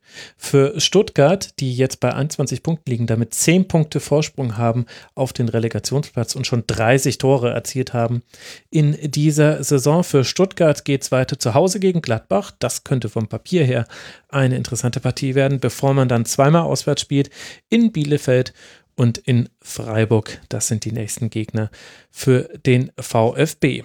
Mit Gladbach haben wir dann auch schon die Überleitung gebaut zum nächsten Spiel, über das wir sprechen wollen und zum Schwerpunkt dieser Sendung, der mal wieder auf dem FC Bayern liegen wird. Ja, liebe Hörerinnen und Hörer, Gladbach kommt auch bald dran. Ihr müsst mir nicht schreiben. Ich konnte, ich musste mich entscheiden. Mache ich Bayern jetzt in dieser Woche oder Gladbach? Und ich habe gesetzt Martin eiskalt auf die Niederlage der Bayern in Gladbach, denn die gibt es fast immer. Und sie haben mich wieder nicht enttäuscht. Da dachte ich mir, super, dann können wir einen Katastrophentourismus-Schwerpunkt machen.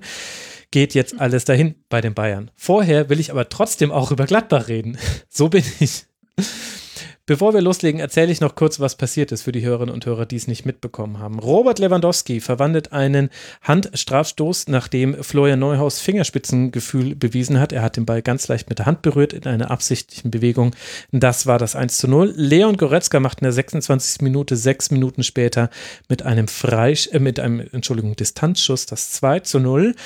Das heißt, die Bayern, sie lagen mal nicht 0 zu 1 zurück. Aber sie haben es nicht geschafft, ein 2 zu 0 auch nur annähernd über die Zeit zu bringen. 35. Minute und 45. Minute zweimal Lars Stindl auf Jonas Hoffmann 2 zu 2 und in der 49. Minute trifft dann Florian Neuhaus zum 3 zu 2 und wir haben die drei Situationen, die Hansi Flick im Intro angesprochen hat, in denen es nicht so gut funktioniert hätte, aber der Rest hätte ja eigentlich ganz gut geklappt. 3 zu 2 Endstand für Gladbach. Martin, jetzt mal kurz aus Gladbacher Sicht betrachtet.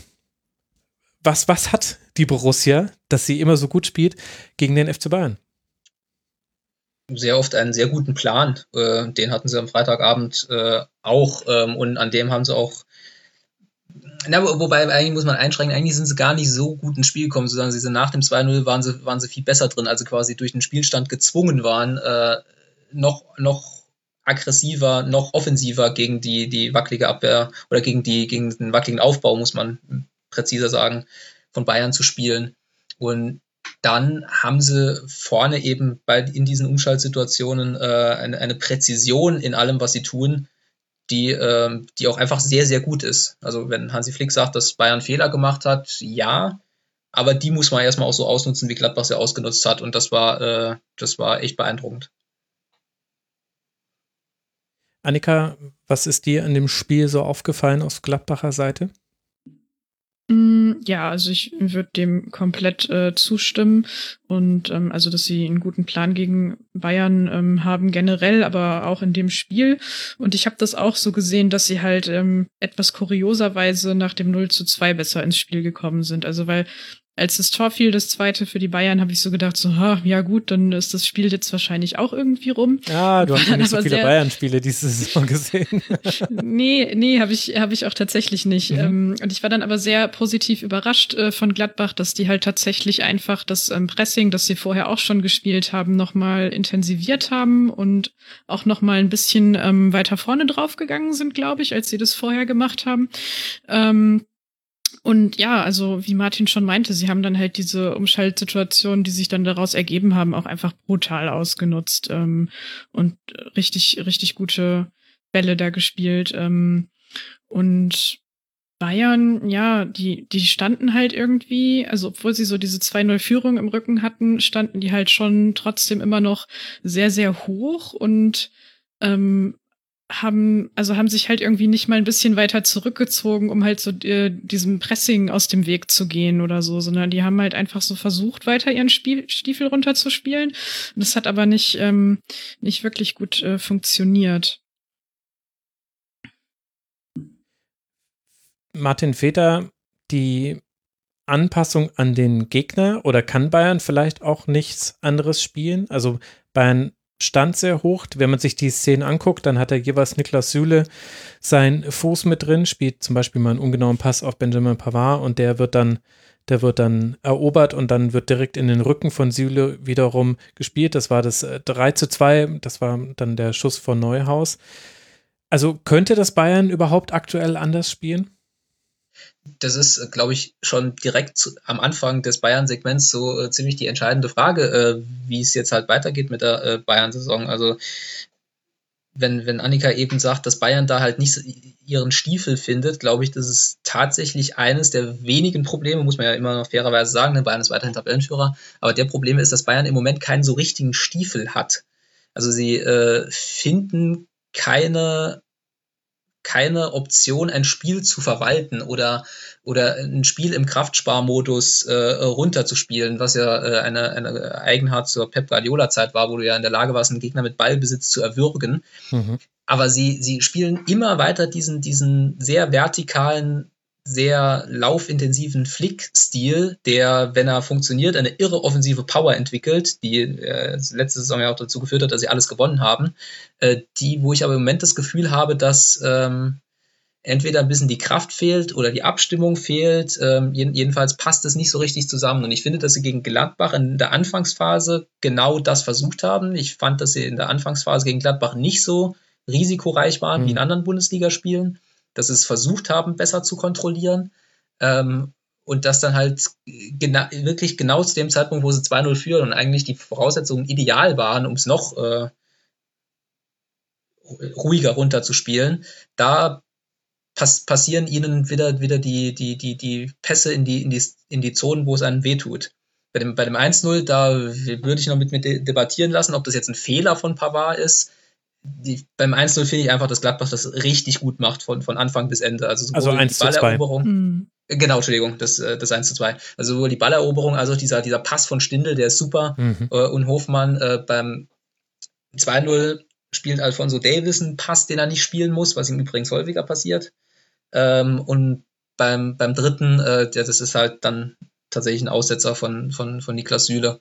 Ähm, aber all, all diese Pässe äh, oder all diese, diese Spielzüge musst du im Prinzip nicht machen, sondern du kannst, kannst risikoloser spielen, du kannst, äh, du, du, du, du kannst verwalten, du kannst äh, im Zweifel dann halt tatsächlich auch mal, auch mal lang schlagen oder einen Gegner kommen lassen. Aber diesen Modus hat Bayern im Moment nicht so richtig drin.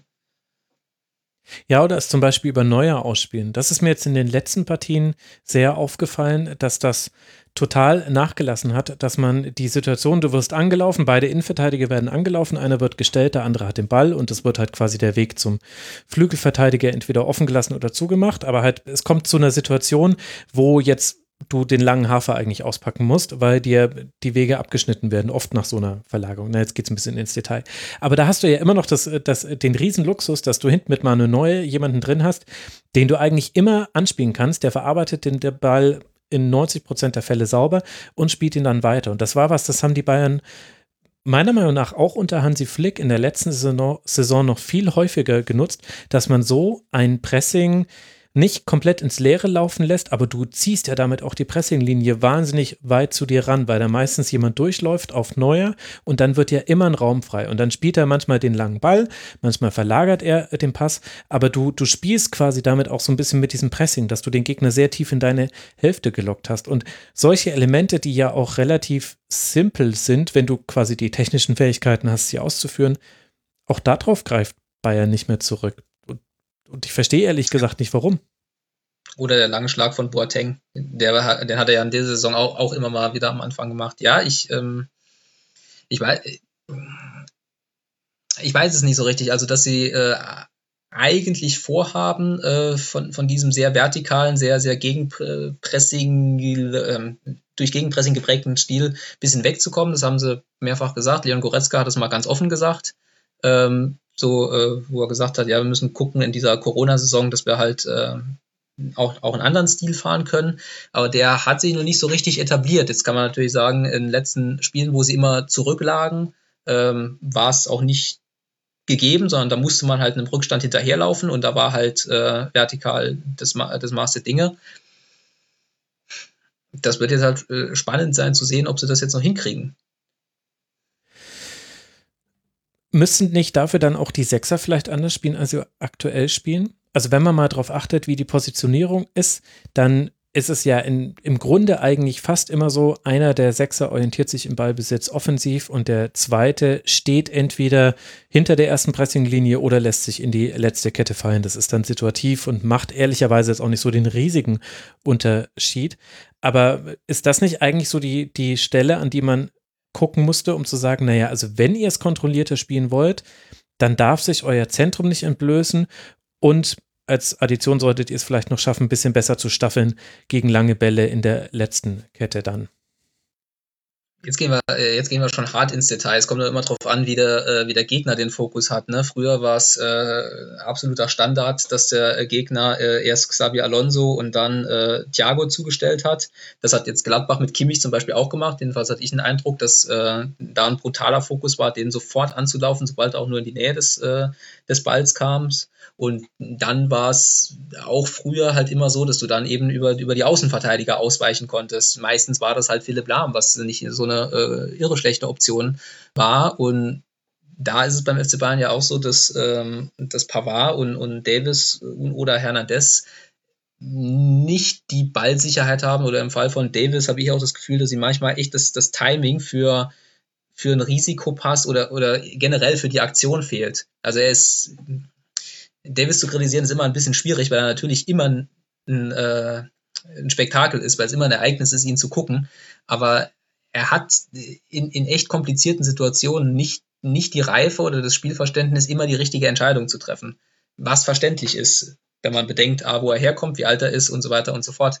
Aber das sind dann eben Sachen, wo, wo Bayern nicht die Qualität hat äh, oder ein bisschen von der Qualität abfällt, wie es früher der Fall war. Mhm. Fußnote, all das, was ich gerade sage, ist jetzt wirklich Motzen auf unfassbar hohem Niveau. Klar, aber das ist ja immer, wenn man Bayern kritisiert. Also diese, diese Klamme, die haben wir mit drin. Aber kann man über solche Themen sprechen? Also wir haben es jetzt bemerkenswert lange geschafft, ohne den Namen Thiago in den Mund zu nehmen. Äh, naja, äh, wenn, man sich halt anguckt, wie, wie sich der Bayern-Kader im Sommer entwickelt hat, dann äh, hast du Abgänge von äh, Coutinho, äh, Perisic und äh, Thiago und ein paar andere, aber die drei und Zugänge von Sané und dann Marc Rocker, Bunassar, Erik Maxim Choupo-Moting und Douglas Costa. Und ähm, da ist schon, kann man schon irgendwie einen Strich drunter ziehen und sagen, okay, so ganz ausgeglichen ist das nicht. Ne? Man kann zum Beispiel bei, bei Coutinho halt sagen, ähm, Ergänzungsspieler, aber halt auch ein, Ergänzungsspieler auf Weltklassenniveau.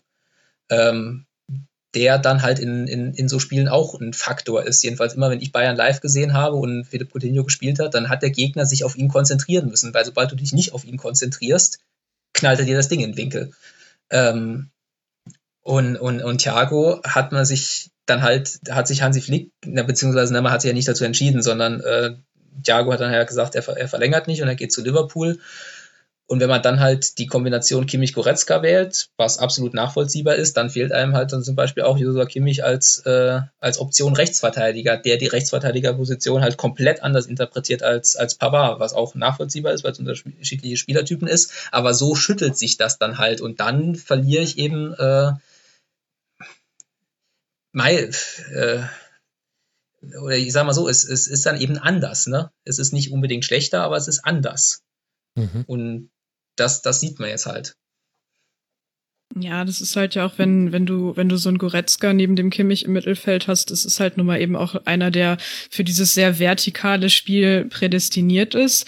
Aber das ist auch ähm, trotz der klasse Entwicklung, die er genommen hat, nicht einer, den ich jetzt so in so einer Rolle sehen würde, ähm, wenn es darum geht, okay, man, man hat halt eher so einen ballzirkulierenden, etwas ruhigeren Ballbesitz-Stil, ähm, äh, zumindest dann, wenn man führt oder so, da ist er halt trotzdem auch nicht so ganz der Richtige für, finde ich. Ähm, und da merkt man das dann schon, dass so ein Spielertyp wie Thiago total fehlt. Die, die Option, die du bei Thiago natürlich immer hattest, ist, du konntest ihn wirklich in jeder Situation anspielen. Du, kon du konntest mhm. ihm immer den Ball geben und er hat ihn einfach nicht verloren. Und wenn er, wenn es dann mal ein Spiel gab, wo er zwei, dreimal den Ball verloren hat, dann war die Dynamik so, dass er immer im Zentrum der Debatte stand, äh, wo, wo, da, wo er dann manchmal in Frage gestellt wurde. Während wenn andere äh, Spieler äh, dreimal einen Ball verloren haben, dann war es halt einfach Standard. Ähm, und das ist halt die, die große Qualität von ihm und die fehlt jetzt natürlich. Ne? Wie gesagt, äh, kein, Mensch käme jemals auf die Idee zu sagen, dass, dass Joshua Kimmich das schlecht macht. Im Gegenteil, er ist ein absolut, absolut zentraler äh, Spieler. Aber exakt diese Qualität von Thiago, die hat er halt noch nicht. Wobei man äh, auch sagen muss, dass sie vermutlich sonst keiner auf der Welt hat. Oder kaum jemand. Und dann haben wir noch den Fakt, dass zum Beispiel in diesem Spiel, wo man ja ab der 49. Minute 2 zu 3 zurückliegt, Hansi Flick nicht fünfmal wechselt, nicht viermal, nicht dreimal, nicht zweimal, nein, er wechselt einmal. Er bringt Kingsley Coman in der 68. Minute für einen äußerst blassen Douglas Costa, reagiert aber so ein bisschen, ja, ich möchte schon fast sagen, pampig äh, auf der Pressekonferenz, als er dann gefragt wird, ob denn die Bank zu schwach sei. Und er sagt, nee, nee, ich habe doch nur den Spielern vertraut, die 2 zu 3 zurückgelegen haben. Also das mit dem 2 zu 3 hat er nicht gesagt, aber den Spielern, die auf dem Feld gestanden haben. Wie groß ist denn das Thema der Kadertiefe und der Möglichkeit noch von der Bank jemanden zu bringen, deiner Meinung nach? Ja, ähm, also Hansi Flick lässt immer mal wieder durchscheinen, dass er halt ähm, also er hat sehr, sehr hohe Ansprüche an, äh, an, an seine erste Hälfte. Und das, das formuliert er auch äh, immer so. Und das sieht man auch an so Aktionen, dass er halt gegen Leverkusen Leroy Sané erst ein und dann wieder auswechselt. Da sagt er dann auch auf der Pressekonferenz, dass das äh, eben situativ bedingt war und nichts, nichts mit Sané äh, zu tun hatte. Aber ähm, dass, dass er mit einigen Aktionen und vor allem einigen äh, Arbeitseinstellungen von, von Sané auf dem Feld, Arbeitseinstellungen nicht im Sinne von charakterlich, sondern dass er halt oftmals den Weg nach hinten nicht macht oder sich nicht mit äh, der, der gebotenen Ernsthaftigkeit in den Zweikampf wirft, das, das konnte man auch von, von außen sehen. Und da ist er halt einfach ultra hart. Er ist ultra konsequent in dem, was er tut. Ähm, abseits von dem, was er vielleicht so als, als öffentliches Image hat. Und das kann er sich erlauben, finde ich, als, als äh, Triple-Trainer und vor allem als äh, Trainer, der halt die, äh, die, die, die Achse beim FC Bayern hinter sich äh, weiß. Ähm, es kostet ihn dann aber halt eben äh, zwei, drei Einwechslungen, wenn er halt seiner, seiner Auswechselbank in dem Fall signalisiert, äh, die, die müde gelaufenen auf dem Feld sind mir im Moment hilfreicher als ihr. Das kann sehr anspornend sein und es verschafft einen halt auch Autorität und ich gehe davon aus, dass Flick so quasi diese, diese Rechnung da kalkuliert.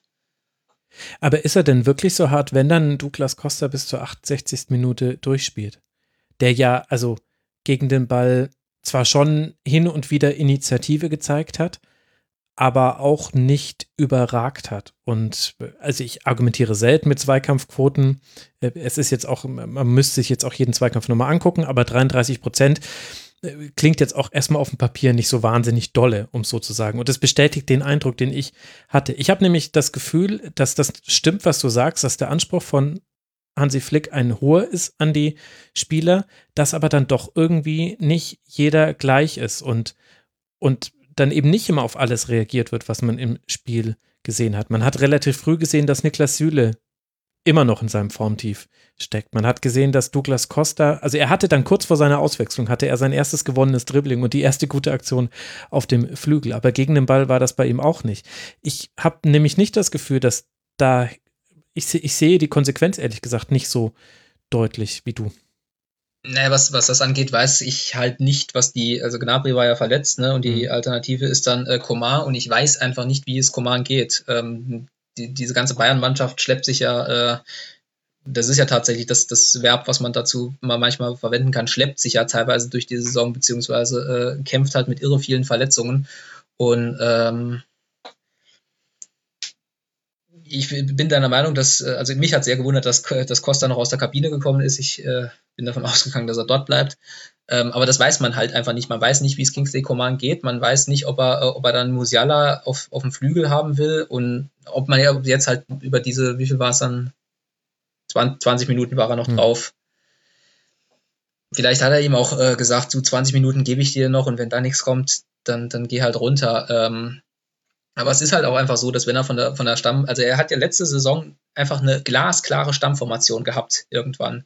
Und mit der ist er durch die Saison gewalzt. Und das ist eigentlich auch das, wie man den FC Bayern so erfahrungsgemäß am besten coacht, indem man, indem man die berühmte Achse hat, indem man, äh, böses Wort, ich benutze es trotzdem im Rasenfunk, äh, indem man eine Hierarchie in der Kabine hat und indem man aus, als Trainer auch eine stabile Position hat, solange halt diese Stammformation funktioniert.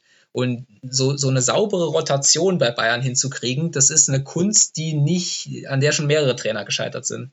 Und da, da guckt er jetzt halt, was, was geht und was nicht. Und manchmal ähm, ist es auch nicht richtig zu äh, rotieren. Wenn wir jetzt äh, darüber reden, dass Costa abgefallen ist. Ich fand die beiden Spiele davor, äh, dass Tolisso abgefallen ist, mhm. obwohl er äh, reingekommen ist.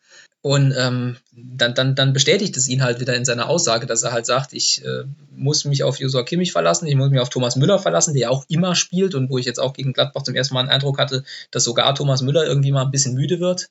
Ähm, das, das, das ist nicht so einfach. Also diese, diese Abwägung zu finden, wie ich immer noch mit dem maximalen Anspruch des FC Bayern halt in diese Corona-Saison gehe, äh, wie, wie ich da sauber durchrotiere, wem ich wann äh, eine Pause gebe. Da, da gibt es ja auch Dynamiken in der Mannschaft, dass wenn man halt sieht, dass man achtmal äh, in Serie 0 zu 1 hinten liegt und man dann jemanden wie, wie Müller sagt, äh, du, ich lass dich mal raus, dann sagt er halt, nein, will ich nicht.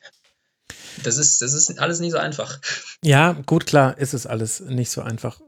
Auf der anderen Seite 24 Gegentore, also natürlich immer noch 46 geschossene Tore, aber du hast ja die wichtige Klammer Jammer auf hohem Niveau schon gemacht. Also ihr müsst euch nicht aufreden, liebe HörerInnen. Wir wissen schon, dass Bayern trotzdem noch ein guter Verein ist und ja auch die Tabelle noch anführt. Trotzdem sind 24 Gegentore krass und ehrlicherweise erkenne ich halt vor allem keine Veränderung im Spiel dabei. Und das ist das, was mich wirklich wundert. Denn unter der, in der Hinrunde hatte man immer noch die Prämisse, okay, gut, ihr habt im Grunde nur Regenerationseinheiten, weil ihr alle drei Tage spielt. Was sollt ihr machen? Jetzt allerdings hatte man volle Trainingswochen, in denen man auch mal Dinge einstudieren kann, in denen man Dinge verändern kann, in denen man auch crazy Idee, sowas wie Eckbälle vielleicht mal üben könnte. Ich glaube, jetzt sind schon über 100 Eckbälle die Bayern geschlagen hat in dieser Saison. Drei Tore daraus hat man erzielt. Ich erkenne ehrlich gesagt keine Veränderung im Spiel des FC Bayern. Weder bei dem, wenn es darum geht, wie man Chancen kreiert, noch wie man besseren Zugriff im Gegenpressing bekommen möchte oder diese tiefen Bälle hinter die Kette verhindern möchte. Das klappt mal gut und mal schlecht und das hat dann immer damit zu tun, wie die einzelnen Spieler drauf sind. Aber da entwickelt sich nichts und das hätte ich ehrlich gesagt anders erwartet. Also man muss ja ehrlicherweise sagen, dass sie in der Rückrunde der vergangenen Saison halt mit eben diesem Stil eben komplett durch die Liga gewalzt sind. Und da hat er ja funktioniert, da hat ja auch das Gegenpressing funktioniert. Und ähm, ich weiß nicht, ob Flick vielleicht dann doch davon ausgegangen ist, dass er äh, mit, mit dem Stil relativ weit kommt in dieser, in dieser Corona-Saison. Es gab so ein paar Spiele, die waren ein bisschen anders. Gegen Köln hatte ich zumindest mal einen Eindruck. Äh, da versuchen sie jetzt echt mit, äh, mit, mit 60 km/h von 100 eben dieses Spiel zu gewinnen, was dann halt auch geklappt hat. Ähm, was man aber jetzt halt seit, seit wirklich seit acht Spieltagen, es ist ja wirklich echt fast jedes Mal genau das gleiche Muster. Auch, auch gegen Gladbach mit dem Unterschied, dass sie da halt mal in Führung gegangen sind. Nämlich, es gibt, äh, gibt einen Ballverlust äh, in einer gefährlichen Zone, es gibt einen schnellen Pass, äh, es gibt manchmal ein Sprintduell, manchmal noch eine Kombination und dann hält Manuel Neuer entweder Weltklasse oder er ist drin. Mhm.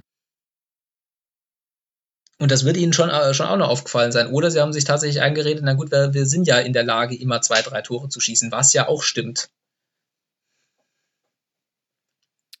Naja, so von außen betrachtet finde ich aber schon noch, dass sie in der Rückrunde tatsächlich ähm, durch diese Unterbrechung, die es wegen Corona gab, auch ein bisschen Glück hatten, oder? Dass sie dann noch mal, dass sie dann noch mal ihre Kräfte voll tanken konnten, so dass, äh, dass ihnen das noch mal sehr geholfen hat da im Endspurt und dass es vielleicht ein bisschen anders ausgesehen hätte, wenn es diese Pause nicht gegeben hätte. Also ich habe das irgendwie so in Erinnerung, dass sie dann nämlich vorher äh, auch auf mich nicht immer so den allerfrischesten Eindruck gemacht haben.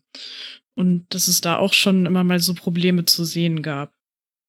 Und also ich, ich finde es halt tatsächlich auch sehr, sehr merkwürdig, ähm, weil, also weil ja allen irgendwie vorher bewusst gewesen sein muss, dass, dass das eine sehr kräftezehrende Saison wird, dass man dann halt wirklich äh, die ganze Zeit A bei so einem sehr kräftezehrenden Stil bleibt und dann aber trotzdem nicht, nicht durchrotiert. Also das kann ich von außen betrachtet tatsächlich nicht nachvollziehen. Auch wenn dann da ein Qualitätsabfall bei den Spielern ist, muss es ja eigentlich dann im großen Bayern-Konstrukt irgendwie für die meisten anderen Bundesligisten irgendwie noch reichen, oder? Also wäre jetzt so meine Argumentationslinie da. Naja, tut's ehrlich gesagt ja auch, ne? Also ähm, sie sind mhm. Tabellenführer äh, und die Probleme, ja, ja. die Bayern hat, äh, die, die, die Probleme, die Bayern hat, sind ja auch quasi äh, europaweit äh, so. Also nahezu jede Spitzenmannschaft in ganz Europa äh, hat äh, Probleme. Mhm. Äh, Juventus äh, ist nicht äh, erster, Liverpool hat mal gehakt, äh, Madrid und Barcelona sind, sind hinter, hinter Atletico, äh, Paris ist nicht erster. Äh, also, also jede, jede Mannschaft, die normalerweise vorneweg äh, marschiert, äh, hakt im Moment und der FC Bayern ist ja halt auch noch Tabellenführer. Ja, schon klar. Mir geht es jetzt halt eher darum, ähm, dass, also es geht ja halt eben noch weiter und man will ja auch weiter Champions League spielen. Ähm, dass das halt einfach, ähm, wenn was, was du vorhin diese Achse genannt hast oder diese Hierarchie, dass da halt Leute aber Gefahr laufen, überspielt zu werden oder sich halt äh, zu verletzen durch die Ermüdung. Ähm, und dann hast du im Zweifelsfall dann jemanden, den du ersetzen musst, ähm, wo dann halt jemand für den irgendwie wochenlang spielen muss, der aber halt nicht nicht in Form ist und nicht eingespielt ist und so. Und natürlich, ja, die trainieren und so, aber das ist halt trotzdem immer noch mal ein Unterschied. Also das war ja auch das, was man gemerkt hat, als Kimmich dann äh, die ganze Zeit mal gefehlt hat. Natürlich kannst du so einen nicht einfach eins zu eins ersetzen, aber trotzdem ähm, hat man halt schon gemerkt, so, so, dass das jetzt erstmal ein Problem ist. Vielleicht, weil halt viel an Einzelleistungen hängt. Das ist, das ist, also in, ein bisschen in die Richtung wollte ich nämlich auch. Also zum einen finde ich die Beobachtung von Annika sehr richtig, dass man sagen kann, dieser sehr intensive Spiel, Spielstil, der hat noch nie über eine ganze Saison funktioniert. Ja, er konnte es auch noch nicht, aber die Frage darf tatsächlich gestellt werden wie wäre das vielleicht in der Rückrunde weitergegangen? Weil in der Tat war es ja so, also deswegen erinnerst du dich vielleicht auch noch so gut daran, Annika. Da gab es ja dieses DFB-Pokalspiel gegen Schalke 1 zu 0. Das war kein so wahnsinnig gutes mhm. äh, Spiel aus 81 Prozent Ballbesitz des FC Bayern heraus. Danach gab es ein Heimspiel gegen Augsburg. Da hat man eine fürchterliche erste Halbzeit oder eine schwächere erste Halbzeit gespielt, dann eine deutlich bessere und dann, dann hat man, äh, hat man das äh, Ding gewonnen. Da hat Neuer aber auch noch das 1 zu 0, also es war dann 2 zu 0, aber äh, beim Stand von 1 zu 0 hat Neuer noch ein paar Paraden abgeliefert. Vorher gab es das, das Paderborn-Spiel zum Beispiel, wo man 3 zu 2 gespielt hat, wo Lewandowski letztlich den, den Sieg gerettet hat. Man hatte so ein Spiel gegen Hoffenheim im DFB-Pokal mit einem 4 zu 3. Also es gab diese Spiele in der Rückrunde schon. Und ich finde, das ist schon eine interessante Frage, die man stellen kann kann man denn einen solchen Spielstil überhaupt durchziehen? Denn ja, die Bundesliga ist nicht die stärkste Liga der Welt, deswegen wirst du da immer viele Siege einfahren. Aber der FC Bayern hat ja auch die höchsten Ansprüche, möchte ja zum Beispiel auch in der Champions League wieder weit kommen, möchte auch jedes Spitzenspiel gewinnen. Und da finde ich schon, dass die Wahrscheinlichkeit, dass du mit diesem fordernden Spielstil mal einen richtig schlechten Tag erwischt und dann und da kann man ja dieses Gladbach-Spiel auch als Beispiel heranziehen. Das war kein schlechtes Spiel der Bayern. Also man hatte auch Chancen aufs 3 zu 3. Matthias Ginter rettet äh, mit einem sehr, sehr brummenden Schädel, weil er eine, übel einen Ball auf den Kopf bekommen hat. Vorher rettet im Grunde das 3 zu 3 noch, indem er auf der Linie klärt, kurz vor Schluss. Das war kein schlechtes Spiel, aber das hat gezeigt, wie wenig passieren muss, dass eben dieses, dieses, dieser Spieß, die überlistet wird. Und ist es dann nicht vielleicht ein Problem des Stils und nicht, nicht von Glück oder Pech, dass du eben einfach da ein viel zu hohes Risiko mit eingehst?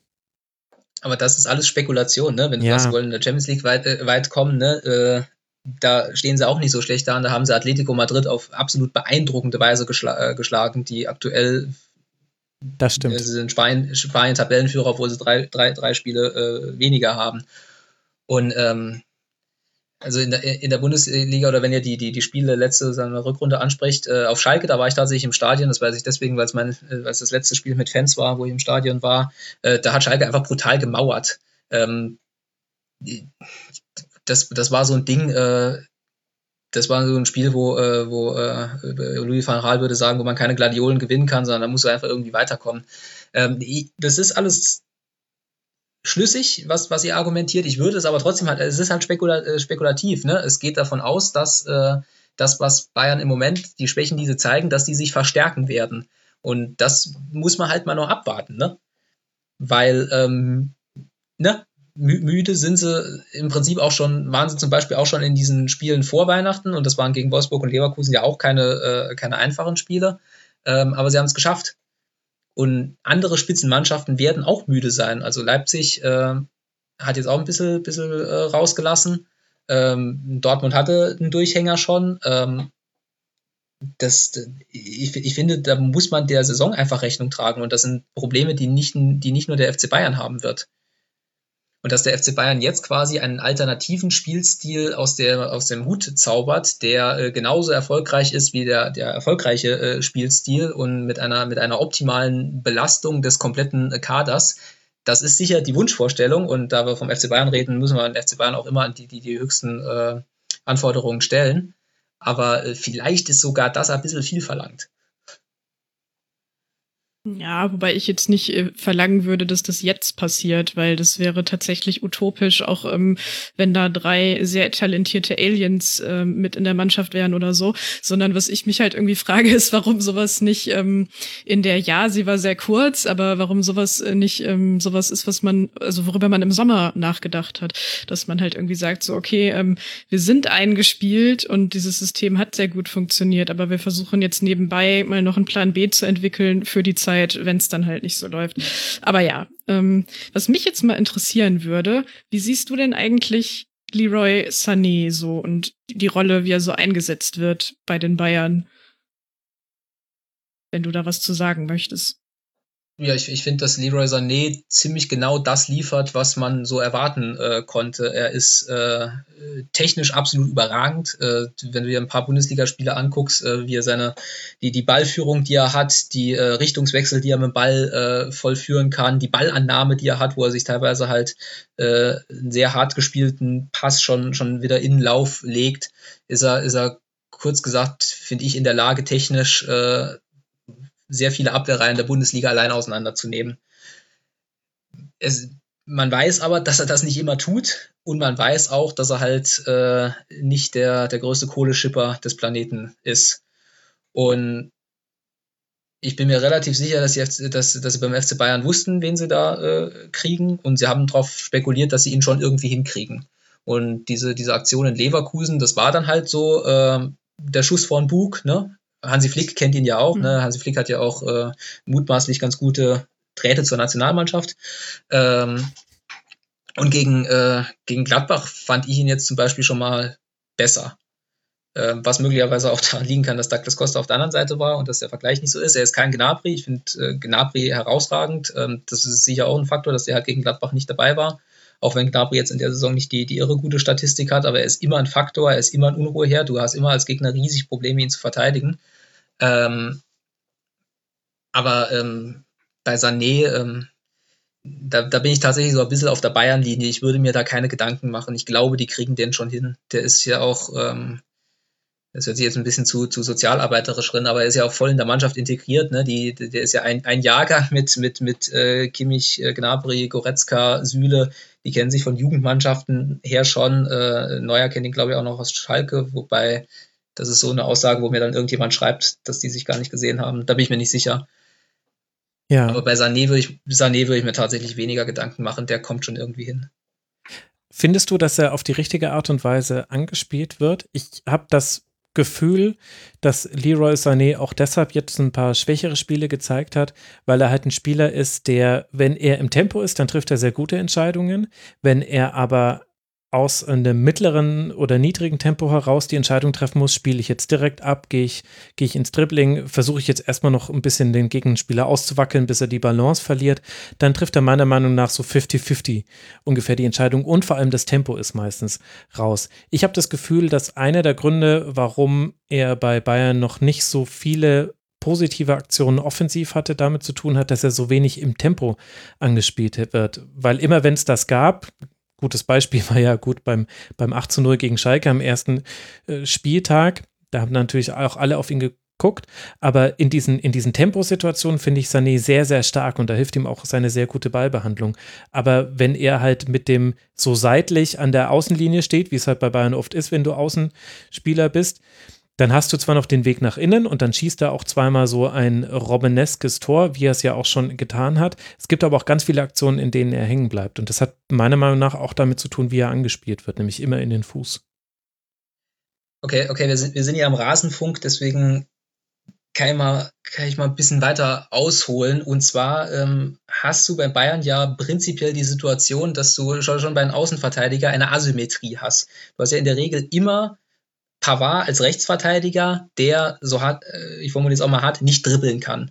Pavard kann nicht auf die Grundlinie äh, gehen. Ja. So, du hast auf der linken Außenverteidigerposition entweder Lucas Hernandez oder Alfonso Davis, die beide eine sehr hohe Geschwindigkeit aufnehmen können und die entweder durch Wucht Hernandez oder durch Geschwindigkeit Alfonso Davis halt durchgehen können. Davon ausgehend hast du bei Bayern oft ein, eine Asymmetrie im Spiel, nämlich auf der, auf der rechten Seite, die du schon früher hattest durch Philipp Lahm. Aber du hast ganz oft, dass Thomas Müller halt äh, auf, auf die rechte Seite hinaus diffundiert, um dort halt äh, eine Überzahlsituation zu schaffen, um entweder Pavard mehrere Anspielstationen zu geben oder wenn Pavard halt den Ball hat, den, den, die Verlagerung auf links äh, zu geben, wo du dann halt mit Hernandez, Davis und oder Coman eben ins Tempo gehen kannst. Und dadurch, dass Müller wieder auf die rechte Seite diffundiert, wird Sané auch oft halt genau diese, dieser Platz genommen, den du gerade mhm. quasi für ihn als ideal beschrieben hast. Das ist halt so, so äh, eine, eine systematische Unwucht im Bayern-Spiel, finde ich.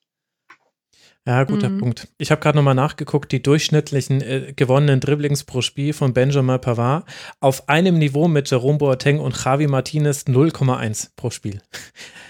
Statistiken sagen nicht immer was, aber doch, doch, das, da hast du den Nagel auf den Kopf getroffen. Und da ist übrigens Bruno Saar äh, laut äh, Statistiken besser. Gut, er hat natürlich auch gegen andere Gegner gespielt, aber mit 1,3 Dribblings hat er da ein bisschen mehr zeigen können bei den Bayern.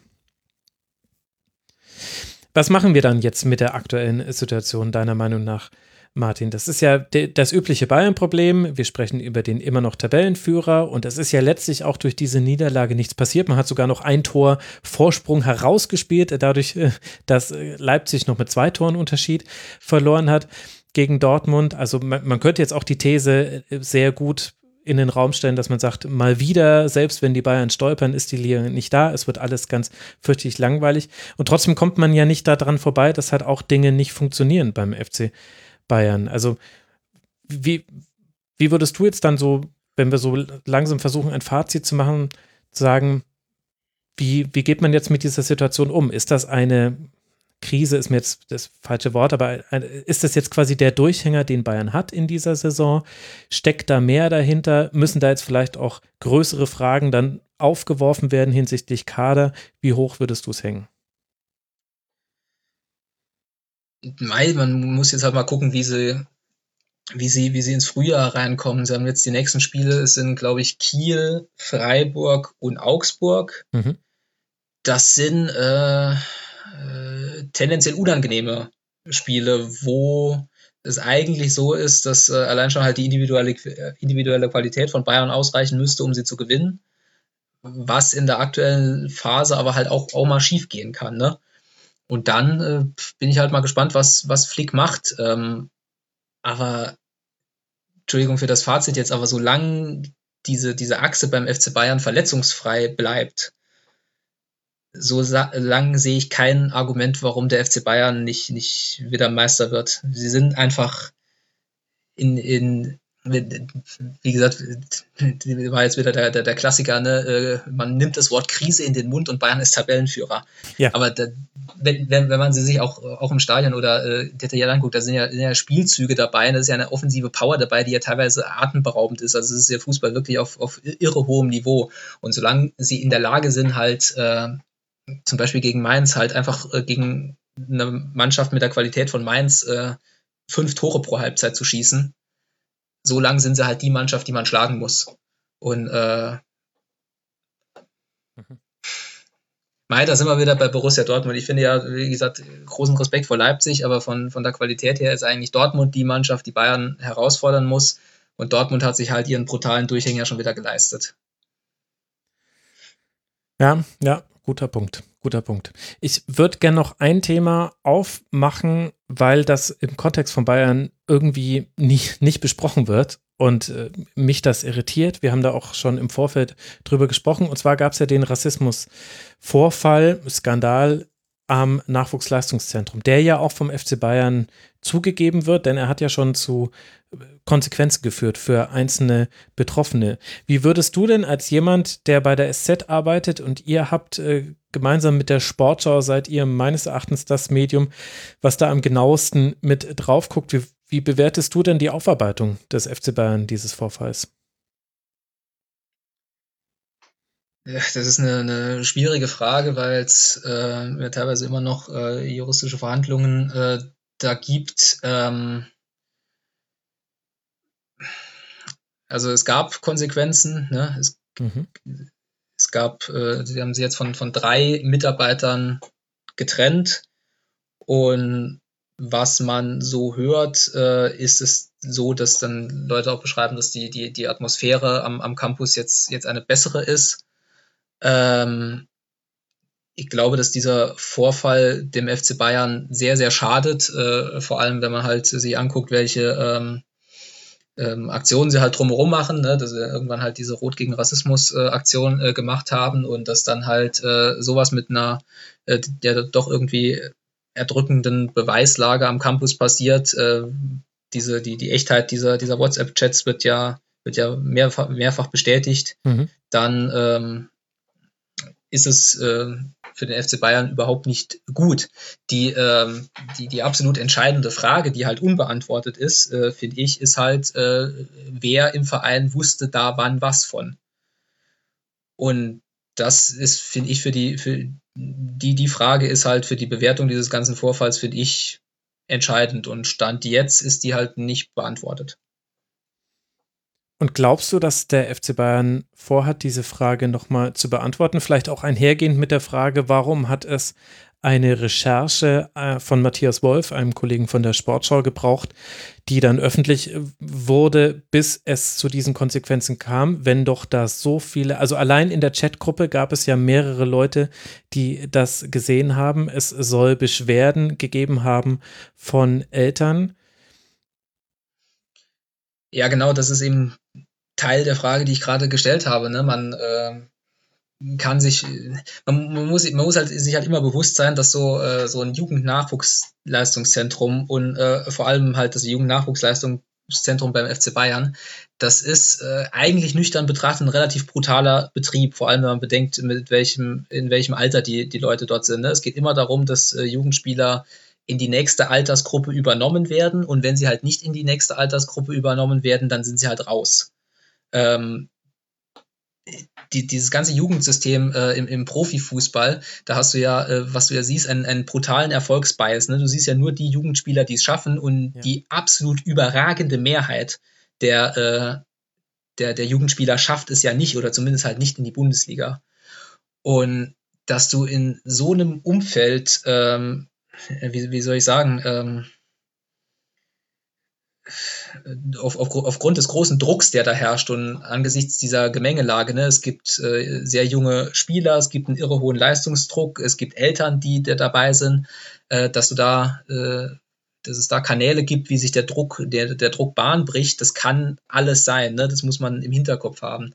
Die Frage ist, wie ernst hat der FC Bayern diese, diese Vorwürfe genommen? Wie intensiv hat er recherchiert und wann wo war, hatte irgendein Verantwortlicher halt Kenntnis von diesen, von diesen äh, Chat-Protokollen? Das ist halt für mich die, die entscheidende Frage und die Frage ist, die weitere Frage ist, ob man das dann halt irgendwann herausfinden kann.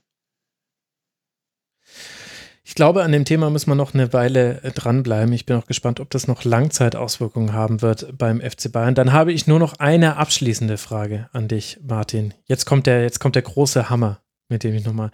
Glaubst du, oder zu welchem Spieltag in der Rückrunde welcher Saison wird Karl-Heinz Rummenigge verstanden haben, dass man einen Mund-Nasenschutz über die Nase zieht?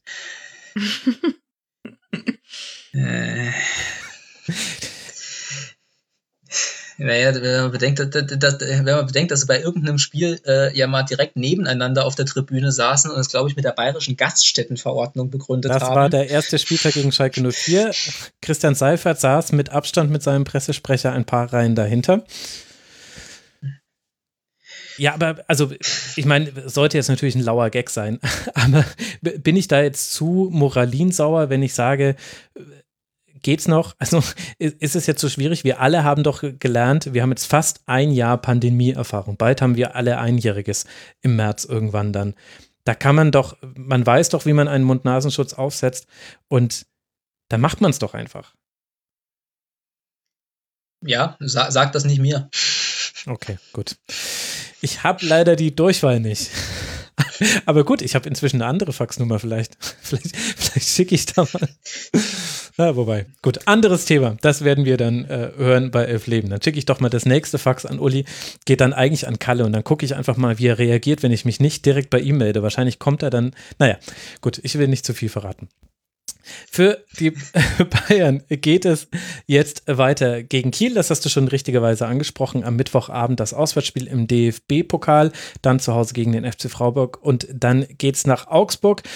Die Borussen aus Mönchengladbach, die ja auf Tabellenplatz 7 liegen mit diesem Sieg und vor allem den Anschluss halten konnten. 24 Punkte hat jetzt die Borussia damit einen Punkt Rückstand auf die Tabellen 6. und 5. Wolfsburg und Union Berlin und vier Punkte Rückstand rein theoretisch auf die Champions League. Für die Gladbacher geht es weiter mit Stuttgart, Werder Bremen und dann Borussia Dortmund. Das ist dann das erste Spiel der Rückrunde in ein bisschen mehr als einer Woche. Wenn ich äh, gerade richtig gerechnet habe. Nee, zwei Wochen müssten es sein. Das sind die nächsten beiden Partien dieser Mannschaften. Wir haben da noch zwei Spiele, über die wir sprechen wollen in dieser Sendung. Und eins habe ich vorhin schon mal gespoilert. Das tut mir leid für alle diejenigen, die nicht mitbekommen haben, dass Raba Leipzig gegen Borussia Dortmund verloren hat und eben deswegen der Abstand von Leipzig auf den Tabellenführer Bayern gleich geblieben ist bei zwei Punkten. Es war ein Spiel, Annika, mit zwei sehr getrennten Halbzeiten. Man hatte eine erste Halbzeit, hm, die war ereignislos. 3 zu 0 Schüsse in der ersten Halbzeit pro Leipzig und dann eine tolle zweite Halbzeit. Und in dieser tollen zweiten Halbzeit hat vor allem Borussia Dortmund dieses Spiel geprägt mit einem überragenden Gespann aus Holland und Reus und konnte dann so mit 3 zu 0 in Führung gehen. Ganz am Schluss gelingt Alexander Sörlot noch sein erster Bundesligatreffer und so wird es ein 1 zu 3. Wie kann man sich das erklären, dass der BVB in der zweiten Halbzeit so viel besser war, deiner Meinung nach? Also in der ersten Halbzeit war es so, dass ähm, äh, Leipzig einen sehr hohen Druck aus, ausgeübt hat ähm, und halt sehr stark gepresst hat. Und Dortmund hat halt im Prinzip auch genau das gleiche versucht. Und das hat sich dann, wie man so oft so schön sagt, äh, gegenseitig neutralisiert. Also ja, Leipzig ist da ein bisschen besser rausgekommen und hatte deswegen dann diese drei Torschüsse, aber im Großen und Ganzen war das halt so Pressing-Geplänkel. Und ähm, Dortmund hat sich davon aber so ein bisschen auch nach hinten drängen lassen, äh, wo ich mir jetzt nicht sicher war, ob das eine Folge war oder der Plan. Keine Ahnung. Ähm, jedenfalls haben sie es dann nach der Halbzeitpause anders gemacht. Ähm, da ist Dortmund äh, direkt weiter vorne angelaufen, also hat das Pressing höher angesetzt und hat den Spieß halt mal so ein bisschen umgedreht. Und ähm, sie haben halt vorher, also in der ersten Halbzeit, ähm, Holland überhaupt nicht ins Spiel bekommen, ähm, weil also selbst dann, wenn es mal Passmöglichkeiten gab, dann kam halt der Ball nicht ähm, nicht auf ihn und oft waren aber auch die, die Entfernungen zu, zu ihm halt irgendwie zu groß, ähm, obwohl der schon alles Mögliche versucht hat, also sich halt auch hat zurückfallen lassen und so.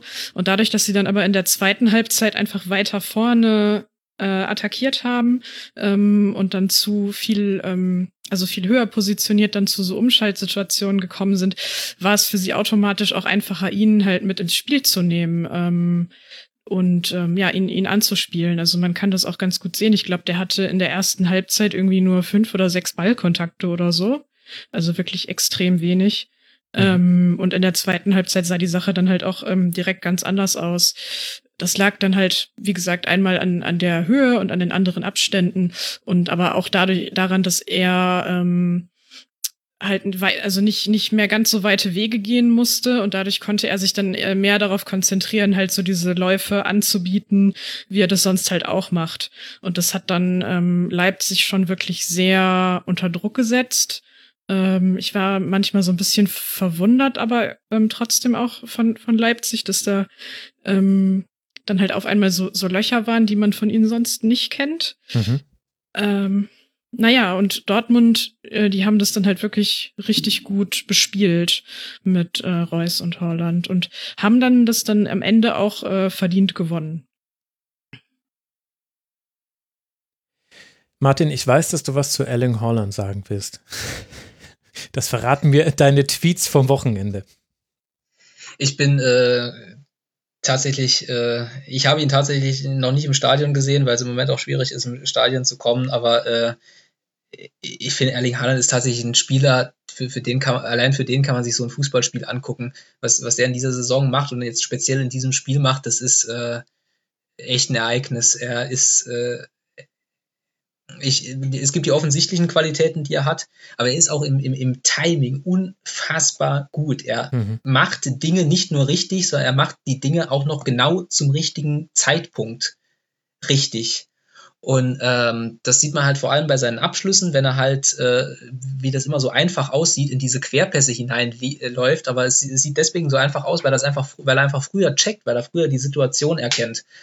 Und ähm, in dem Spiel in der zweiten Halbzeit, äh, Mai, das, das spricht ja alles für sich. Ne? Das erste Tor äh, bereitet er vor, weil er, weil er sich da rechts durchtankt. Das zweite ist, äh, ist von vorne bis hinten Weltklasse. Ich glaube, er setzt sich gegen vier oder fünf Leipziger durch, äh, äh, wackelt die aus, bereitet sich quasi selbst vor. Äh, und beim dritten, das ist dann halt genauso, äh, wo er genau weiß, wann er, wann er rauslaufen muss. Und solange du so einen Stürmer da vorne drin hast, solange hast du als Mannschaft einfach andere Optionen und andere Möglichkeiten, als wenn du diesen Stürmer halt nicht drin hast. Und äh, ich finde, das hat man auch, auch gesehen. Äh, Lucien Favre, ja, ne, das Thema werdet ihr im Rasenfunk umfassend behandelt haben. Ähm, aber das ist tatsächlich halt der Spieler, äh, es gibt, gibt zwei Spieler, die bei Dortmund nicht ausfallen dürfen, äh, Hummels und, und Haaland. Und ähm, ja. ähm, das hast du in der zweiten Halbzeit gegen Leipzig, finde ich, gesehen. Auch das Timing mit Reus, also Reus und Holland, wenn, wenn Reus die Zeit für einen Pass bekommt, dann hat der halt auch immer das richtige Timing. Also die beiden sind perfekt aufeinander abgestimmt. Und dann hat Holland diese irre Schusstechnik, bei der er einfach aus jedem Winkel mit einer solchen Gewalt aufs Tor schießt, dass die Wahrscheinlichkeit auf ein Tor wesentlich höher ist als bei allen anderen Stürmern, die aus diesen Winkeln abschließen. Also er braucht nicht mal den guten Winkel. Das ist wirklich sehr gut. Und gleichzeitig hat es aber Annika auch schon angesprochen, Leipzig muss sich, glaube ich, Dinge nicht vorwerfen lassen, aber muss sich Dinge anhören, die dieses Spiel betreffen. Und in der ersten Halbzeit muss man vielleicht noch drüber sprechen, hat man nicht vielleicht das eigene Spiel zu sehr aufgegeben? Also war es wirklich die beste Variante, mit Pausen zum Beispiel ins Spiel zu gehen, der wenig gute Aktionen hatte? Der hatte allein zwölf Ballverluste, hatte Yusuf Pausen. Dass ein Stürmer mal einen Ball verliert, ist okay. Sieben, acht Ballverluste ist da so eine normale Zahl. Zwölf ist dann schon ein bisschen viel, hat offensiv nur einen Schuss zustande gebracht. Also es war wieder so eine Nagelsmannsche Anpassung an einen Top-Gegner, die nicht so funktioniert hat. Und in der zweiten Halbzeit war es dann so ein bisschen umgedreht. Da hatte ich das Gefühl, da war Leipzig einfach naiv und zu offen. Da hat man auch einfach Räume aufgemacht hinter Angelino, hinter Adams. Auch zum Teil Haidara war da ein bisschen mutig positioniert, um es jetzt mal so zu sagen wo man dann Dortmund auch wirklich eingeladen hat, da reinzuspielen nach Ballgewinn. Natürlich hat es Dortmund gut gemacht, dann trotzdem den Ball dann auch zu gewinnen, aber Leipzig hat, finde ich, dann unterm Strich schon eine enttäuschende Leistung gebracht in diesem Spiel. Oder bin ich da jetzt zu kritisch? Also ich, ich glaube, die waren ein bisschen sauer aus äh, auf sich selbst, dass sie halt aus dieser ersten Halbzeit nicht mehr gemacht haben. Ne? Ähm, ich fand, dass sie dann, also Dortmund hat das auch gut gemacht und ich würde bei Dortmund, also äh, Edin Zerzic war auch in der Pressekonferenz ein bisschen kritisch äh, über die erste Halbzeit. Ich fand die erste Halbzeit von Dortmund äh, nicht so schlecht. Ich finde es eine Qualität, wenn man dann halt auch mal gegen Leipzig einfach äh, tief, tief und sicher stehen kann, dass dann die Umschaltsituationen nicht funktioniert haben. Klar, stimmt. Ähm, aber gegen Leipzig dann wenig zuzulassen, das ist auch schon mal, äh, schon mal was. Aber bei Leipzig hatte ich, hatte ich das Gefühl, dass sie dann äh, wirklich hinten raus nicht so die Idee hatten, wie sie dann halt äh, zum, zum Abschluss äh, kommen. Denn das ist dann oft in der Halbfeldflanke geendet. Oh ja. Äh, ich meine, ja. Ich meine, das hat Julian Nagelsmann auch zugegeben. Ähm, 14 Flanken halt allein Angelino. Drei davon kamen an. Das ist, wenn, wenn Leipzig anfängt zu flanken, das ist wie wenn Bayern oder Leverkusen anfangen zu flanken, dann hat irgendwas nicht funktioniert vorher.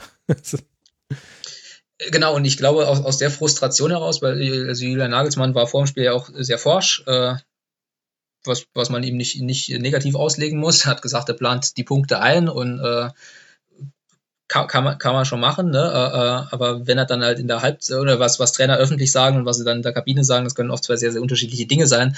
Ähm, aber wenn er sah zumindest auf dem Feld so aus, dass sie dann auch eben versucht haben, diese, diese Harmlosigkeit nach vorne äh, eben mit einem, mit einem offeneren Spielstil auszugleichen.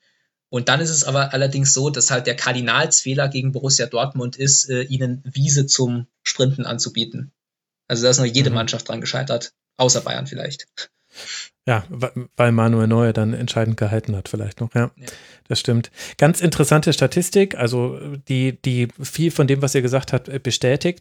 Dortmund hat eine Sache sehr gut gemacht. Dortmund hatte nur neun Ballverluste im gesamten Spiel und das ja in den vielen Pressing-Situationen, in die Leipzig auch Dortmund reingezwungen hat. Da müssen wir noch kurz erwähnen, Axel Witzel äh, musste verletzt raus. Achillessehnenriss ist jetzt die Diagnose, also Saison aus bedeutet das für ihn. In diesem einen Spiel war es so, dass Emre Can ihn sehr gut ersetzt hat und noch mehr Akzente. Also Emre Can war dann auch Teil der guten zweiten Halbzeit, auch wenn er schon in der 30. Minute kam.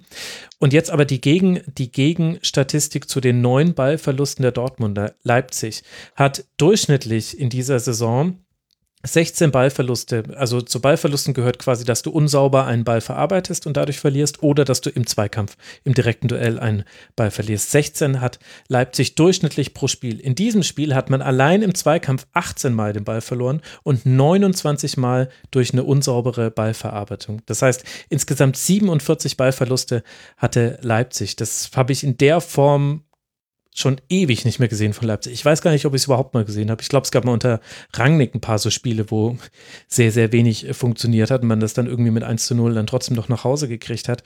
Aber das war eine Sache, die bei Leipzig sehr schwach war und die aber gleichzeitig auf die Stärke auch von Dortmund verweist, dass man halt in der zweiten Halbzeit da war, dann diese Ballgewinne auch zu machen und aus diesen Ballverlusten dann was zu kreieren. Was ich, was ich mich jetzt halt frage, ist, was sagt das über Borussia Dortmund äh, aus? Weil wenn man äh, ganz fies wäre, könnte man mhm. sagen, eigentlich nicht so viel, weil äh, Spitzenmannschaften durch äh, eine äh, überdurchschnittlich gute Halbzeit schlagen, das haben sie seit zwei Jahren drauf, ehrlich gesagt. Ja, ich glaube ehrlich gesagt, bei Dortmund ist ist die Phase gerade eher so, dass man einfach froh ist, zum einen wieder ein Ergebnis eingefahren zu haben, vor allem in einer wichtigen Situation. Das war schon das 2 zu 0 gegen Wolfsburg, war sehr wichtig. Jetzt auch dieser Sieg gegen Leipzig. Das haben wir im letzten Rasenfunk besprochen. Da gab es auch einige, das war ganz interessant. Im Forum fanden, äh, fanden die HörerInnen die Folge sehr toll. Bei Twitter, YouTube und auch über Mails habe ich sehr, sehr harte Kritik bekommen. Äh, Was habt ihr gesagt? Um Gottes Willen. Naja, wir haben ein bisschen äh, darüber gesprochen, dass der Kader nicht auf, äh, also auf Favre-Fußball eingestellt ist und deswegen man jetzt Schwierigkeiten hat, äh, sich umzustellen. Und ich habe darauf verwiesen, dass es äh, wirtschaftlich eine schwierige Situation für Borussia Dortmund ist, weil man schon in den letzten zwei Jahren seine Gewinne vor allem durch Transfermarkterlöse aufrechterhalten hat, weil man in den anderen Bereichen nicht gewachsen ist, Merchandising zum Beispiel. Und man jetzt aber in dieser Saison ja schon so viele Verluste melden musste wegen Corona. Und bei Dortmund weiß man das ja sehr viel transparenter. Deswegen habe ich haben wir darüber gesprochen, haben ein, ein, ein düsteres Szenario aufgemalt für den Fall, dass Dortmund jetzt die, in diesen entscheidenden Spielen, eben zum Beispiel gegen Leipzig, jetzt kommt ja dann auch noch Leverkusen und Gladbach äh, mit vorher noch Mainz 05, das sind die nächsten drei Gegner, dass dann eine Saison sehr schnell dahin gehen könnte und und was das dann bedeuten könnte im schlimmsten Fall. Es ist mir schon klar, dass das ein Worst-Case-Szenario ist und dass da Dortmund dann äh, den Fans zu schlecht wegkam. Ich bleibe aber bei dem Punkt, dass es wirtschaftlich ich, ich will ja nicht sagen, dass es wieder wie 2005 wird. Das habe ich auch nicht gesagt in der Sendung. Aber wirtschaftlich ist es alles andere als eine, als eine angenehme Situation gerade für Dortmund. Ähm, ja. ja. Also ja, das äh, stimmt, aber da, dem würde ich entgegenhalten, dass es für keinen wirtschaftlich angenehm ist, ähm, wo wie, wie immer der, der FC Bayern vielleicht noch die, die besten Optionen hat, eben weil sie das, das äh, fetteste Polster haben und sich äh, ihr, ihr Vorsprung dann möglicherweise halt einfach nur so im Verhältnis nach hinten verlagert. Äh, aber bei Dortmund ist es ja so, dass sie jetzt ja in diesem Sommer, wo der, wo der Markt ja zum Erliegen kam, äh, nicht verkauft haben, Stichwort Sancho. Mhm. Und ähm, wenn Sancho hat jetzt ja auch einen kleinen Aufschwung, ne, wenn, wenn sich das Interesse der, der üblichen Verdächtigen da hält und wenn äh, diese Corona-Pandemie dann doch irgendwann mal vorbei sein sollte, äh, dann ähm, dann sind die Spieler ja nicht abgeschrieben, um mal im, Kfz-Sprech zu bleiben, äh, sondern es wird sich dann BWL. tatsächlich jemanden finden.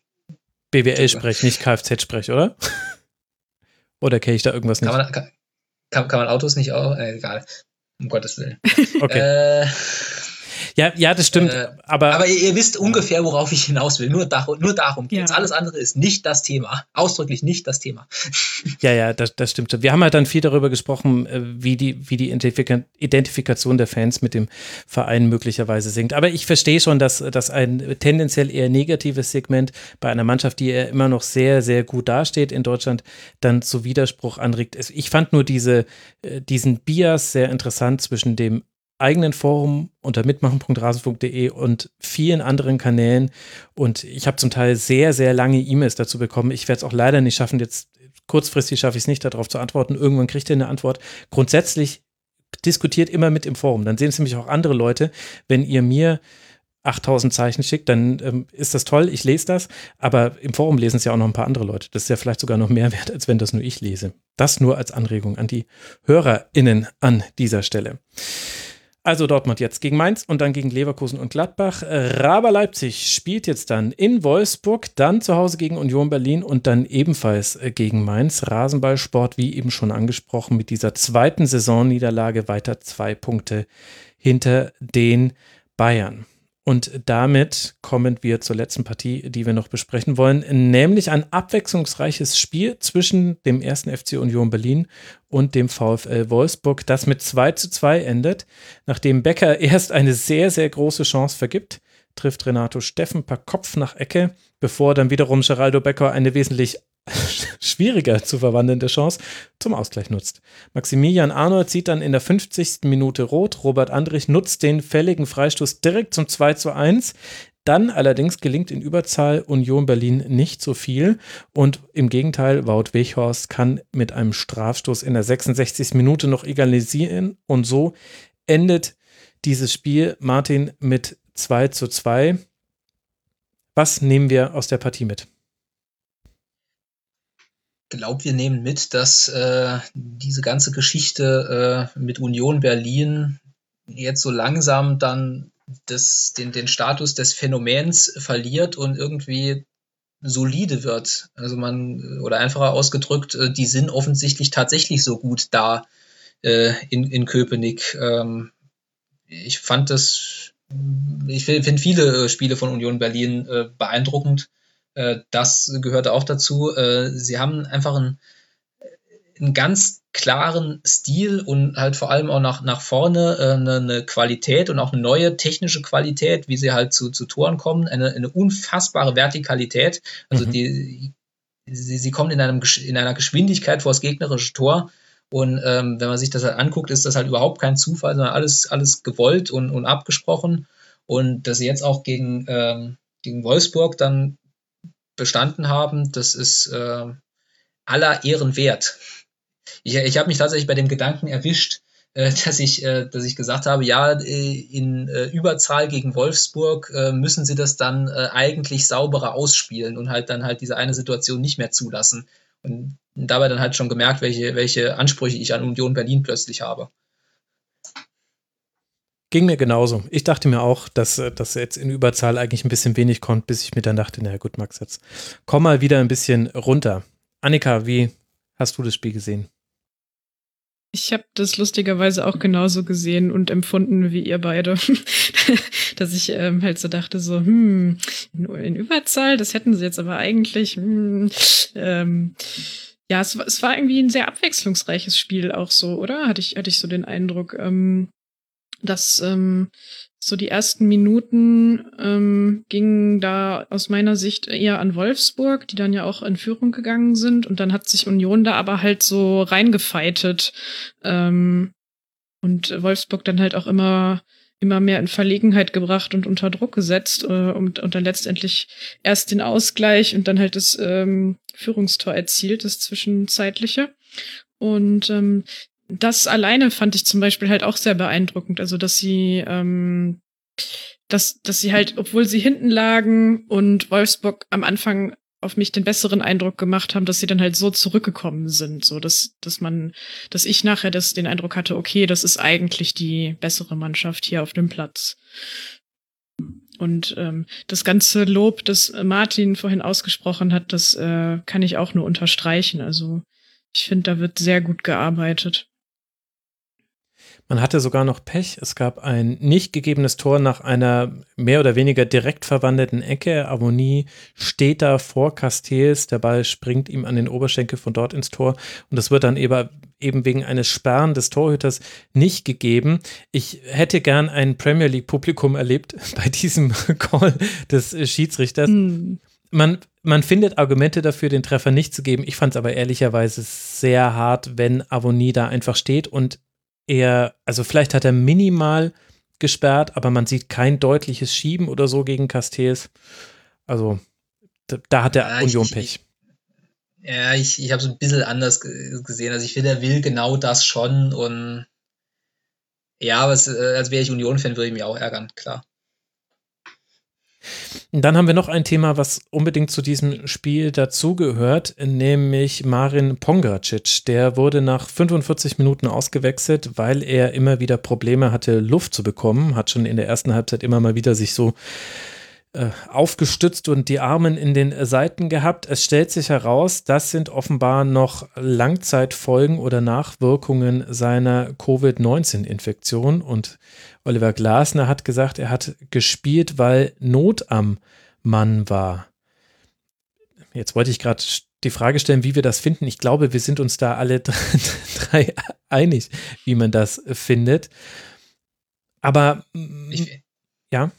Also ich finde es bemerkenswert, wie es dazu kommen kann, ne? weil wenn er jetzt im, im, Spiel über 45 Minuten Luftprobleme hatte, dann kann er ja kaum sauber trainiert haben äh, im Vorfeld. Mhm. Jedenfalls ist das äh, nach meiner Erfahrung, wie, wie Sport so allgemein äh, funktioniert. Und äh, dann muss man ja eigentlich bewusst ins Risiko gegangen sein. Das heißt, er muss ja im Training schon, schon Probleme gehabt haben oder er hat so gut versteckt, dass es wirklich gar niemand mitgekriegt hat. Was Fußballer auch manchmal machen, weil Fußballer wollen immer spielen, selbst wenn ihnen kurz davor ist, das Bein abzufallen. Ähm, aber ähm, im, im, im Ergebnis dann äh, natürlich äh, fatal für, finde ich, für Wolfsburg. Also, ähm, dass man es entweder nicht merkt oder dass man das Risiko bewusst eingeht. Ja. Man wüsste gar nicht, was schlechter wäre. Es kann sein, dass das sogar auch eine sportliche Rolle noch gespielt hat, neben der Auswechslung. Äh, vor dem 1 zu 1 äh, spielt Pongracic einen Fehlpass. Äh, Oliver Glasner hat danach gesagt, wir haben die ganze Woche darüber gesprochen, dass wir so einen Pass nicht spielen wollen, nämlich so einen flachen Pass durchs Zentrum. Den hat dann Ingwertsen, glaube ich, erlaufen. Ingwertsen war für mich sowieso der Spieler des Spiels, auch wenn er ein bisschen Pech beim Strafstoß hatte, aber der hat so gute Pässe gespielt, so schlaue Entscheidungen getroffen. Aber das ist dann doch eine Fußnote, die man unbedingt bei diesem Spiel noch dran machen muss, finde ich, dass man da jetzt zum ersten Mal auch Langzeitfolgen bei einem Spieler gesehen hat. Wir hatten es schon mehrmals bei Spielern, die sehr lange noch nicht zurückgekommen sind. Wang bei Leipzig ist da ja zum Beispiel auch ein äh, Beispiel für einen Spieler, der nach einer Infektion ganz, ganz lange nicht spielen konnte. Jetzt gegen Dortmund wurde er mal wieder eingewechselt. Aber das ist ein Thema und ich finde auch kein, kein geringes Thema. Wenn da jemand, wenn ein Leistungssportler nicht genügend Luft bekommt, naja, deswegen wollte ich es hier nochmal ansprechen. Was, jetzt habe ich ein bisschen so getan, als wollte ich das äh, Segment noch zumachen. Ich habe hier aber noch drei, drei vier Sachen auf dem, auf dem Zettel. Also äh, Wolfsburg kann natürlich äh, zufrieden sein mit einem Unentschieden dann in Unterzahl. Vor allem, es war ja ein Nachbarschaftsduell. Also beide in der Tabelle auf Tabellenplatz 5 und 6, habe ich vorhin schon mehrmals erzählt. Dadurch haben sie natürlich beide die Möglichkeit hergegeben, den Anschluss an die Champions League Plätze mit Dortmund, Leverkusen, Leipzig, Bayern zu halten, aber sie konnten auch sich ein bisschen abwehren von hinten rücken ja Gladbach, Freiburg und Frankfurt hinterher. Das ist jetzt alles schön zusammengerückt an diesem Spieltag, muss man sagen. Ich fand, dass Gerhard bei Wolfsburg noch eine gute Rolle gespielt hat, dass auch nochmal eine andere Rolle, als man es bisher so gesehen hat. Also, also er hat die Position jetzt schon manchmal gespielt, aber die Art, wie er eingebunden war, fand ich, äh, fand ich gut. Und das war eins der ersten Spiele, wo Wolfsburg gut gespielt hat und weder Schlager noch Arnold einen guten Tag hatten. In der Regel kommt ja viel von der Kraft, die Wolfsburg entwickelt, aus dem Mittelfeld. Das Mittelfeld, finde ich, hat sein direktes Duell gegen Ingwertsen, Andrich und Griesbeck ganz schön deutlich verloren. Und dafür ist ein 2 zu 2 dann aber immer noch gut. Und auch das äh, äh, Phänomen, dass äh, Renato Steffen, glaube ich, in Kombination der kleinste, beste Kopfballspieler der Liga ist. ja. Das war jetzt auch nicht, auch nicht, das, auch nicht das, erste, das erste Mal, dass ihm so einer gelungen ist, glaube ich. Ja, das Oder? stimmt. Ja, ja. Oder verwech verwechsel nee, nee, nee, gerade hart. Nee. nee, nee, Steffen hat schon äh, zwei, drei, so wie Angelino ja neulich auch eine Phase hatte vor, glaube sechs, acht Wochen, wo er zwei, drei Kopfballtore nacheinander gemacht hat.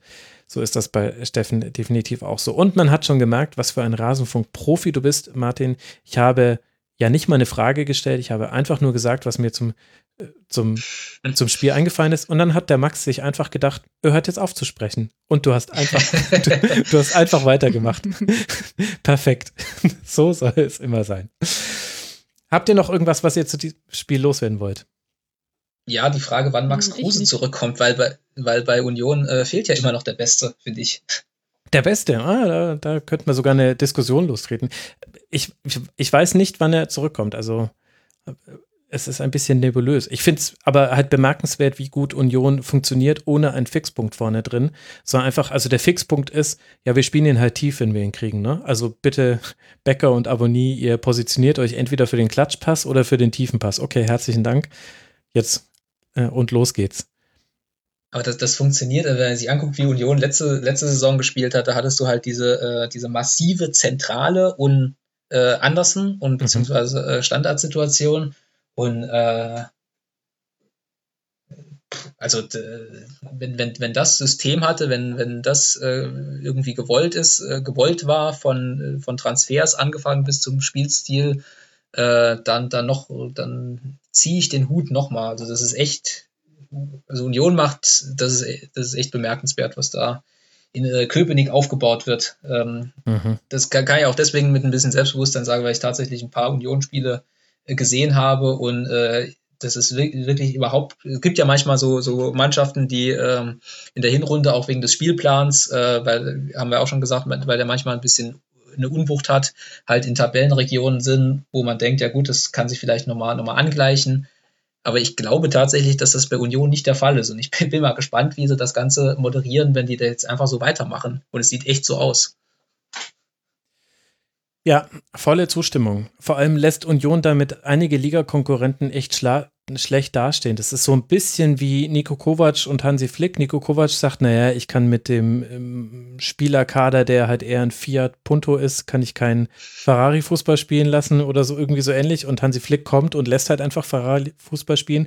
So ein bisschen ist es bei Union Berlin, wo andere Mannschaften sagen, naja, wir können jetzt nicht von jetzt auf gleich unser Spiel umstellen mit unseren begrenzten Mitteln, die wir auf dem Transfermarkt haben. Ja, also Union hat es halt einfach gemacht, ne? Also das ist, ich, ich glaube, das sind so manche andere, also zum Beispiel Werder Bremen, über die wir vorhin gesprochen haben. Klar, die haben große wirtschaftliche Probleme, aber ehrlich gesagt ist das jetzt seit drei Jahren die absolut gleiche Soße und es hat sich nichts getan im Kader dahingehend. Nun ja.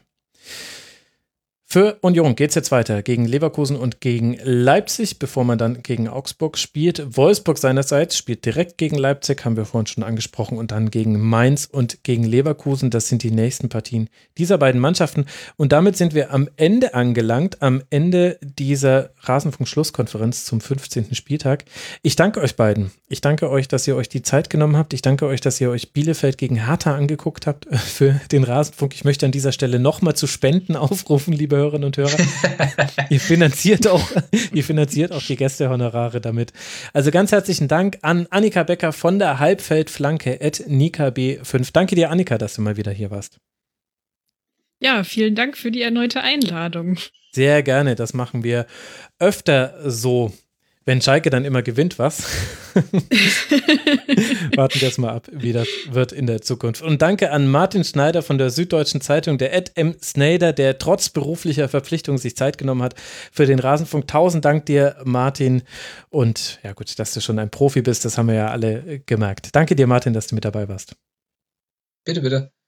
Und äh, danke euch, lieben Hörerinnen und Hörern, für eure Aufmerksamkeit. Wir freuen uns sehr, wenn ihr uns unterstützt. Rasenfunk.de slash supportersclub. Da findet ihr alle Mittel und Wege, wie man den Rasenfunk unterstützen kann. Ich persönlich freue mich außerdem, wenn ihr Elf Leben weiterempfehlt. Da geht es am 20. Januar auch weiter. Bitte hört auf, mir bei Instagram zu schreiben. Das ist immer so anstrengend, wenn man erst die Anfragen annehmen muss und dann antworten kann. Wir hören uns in der nächsten Woche wieder. Macht's gut. Ciao.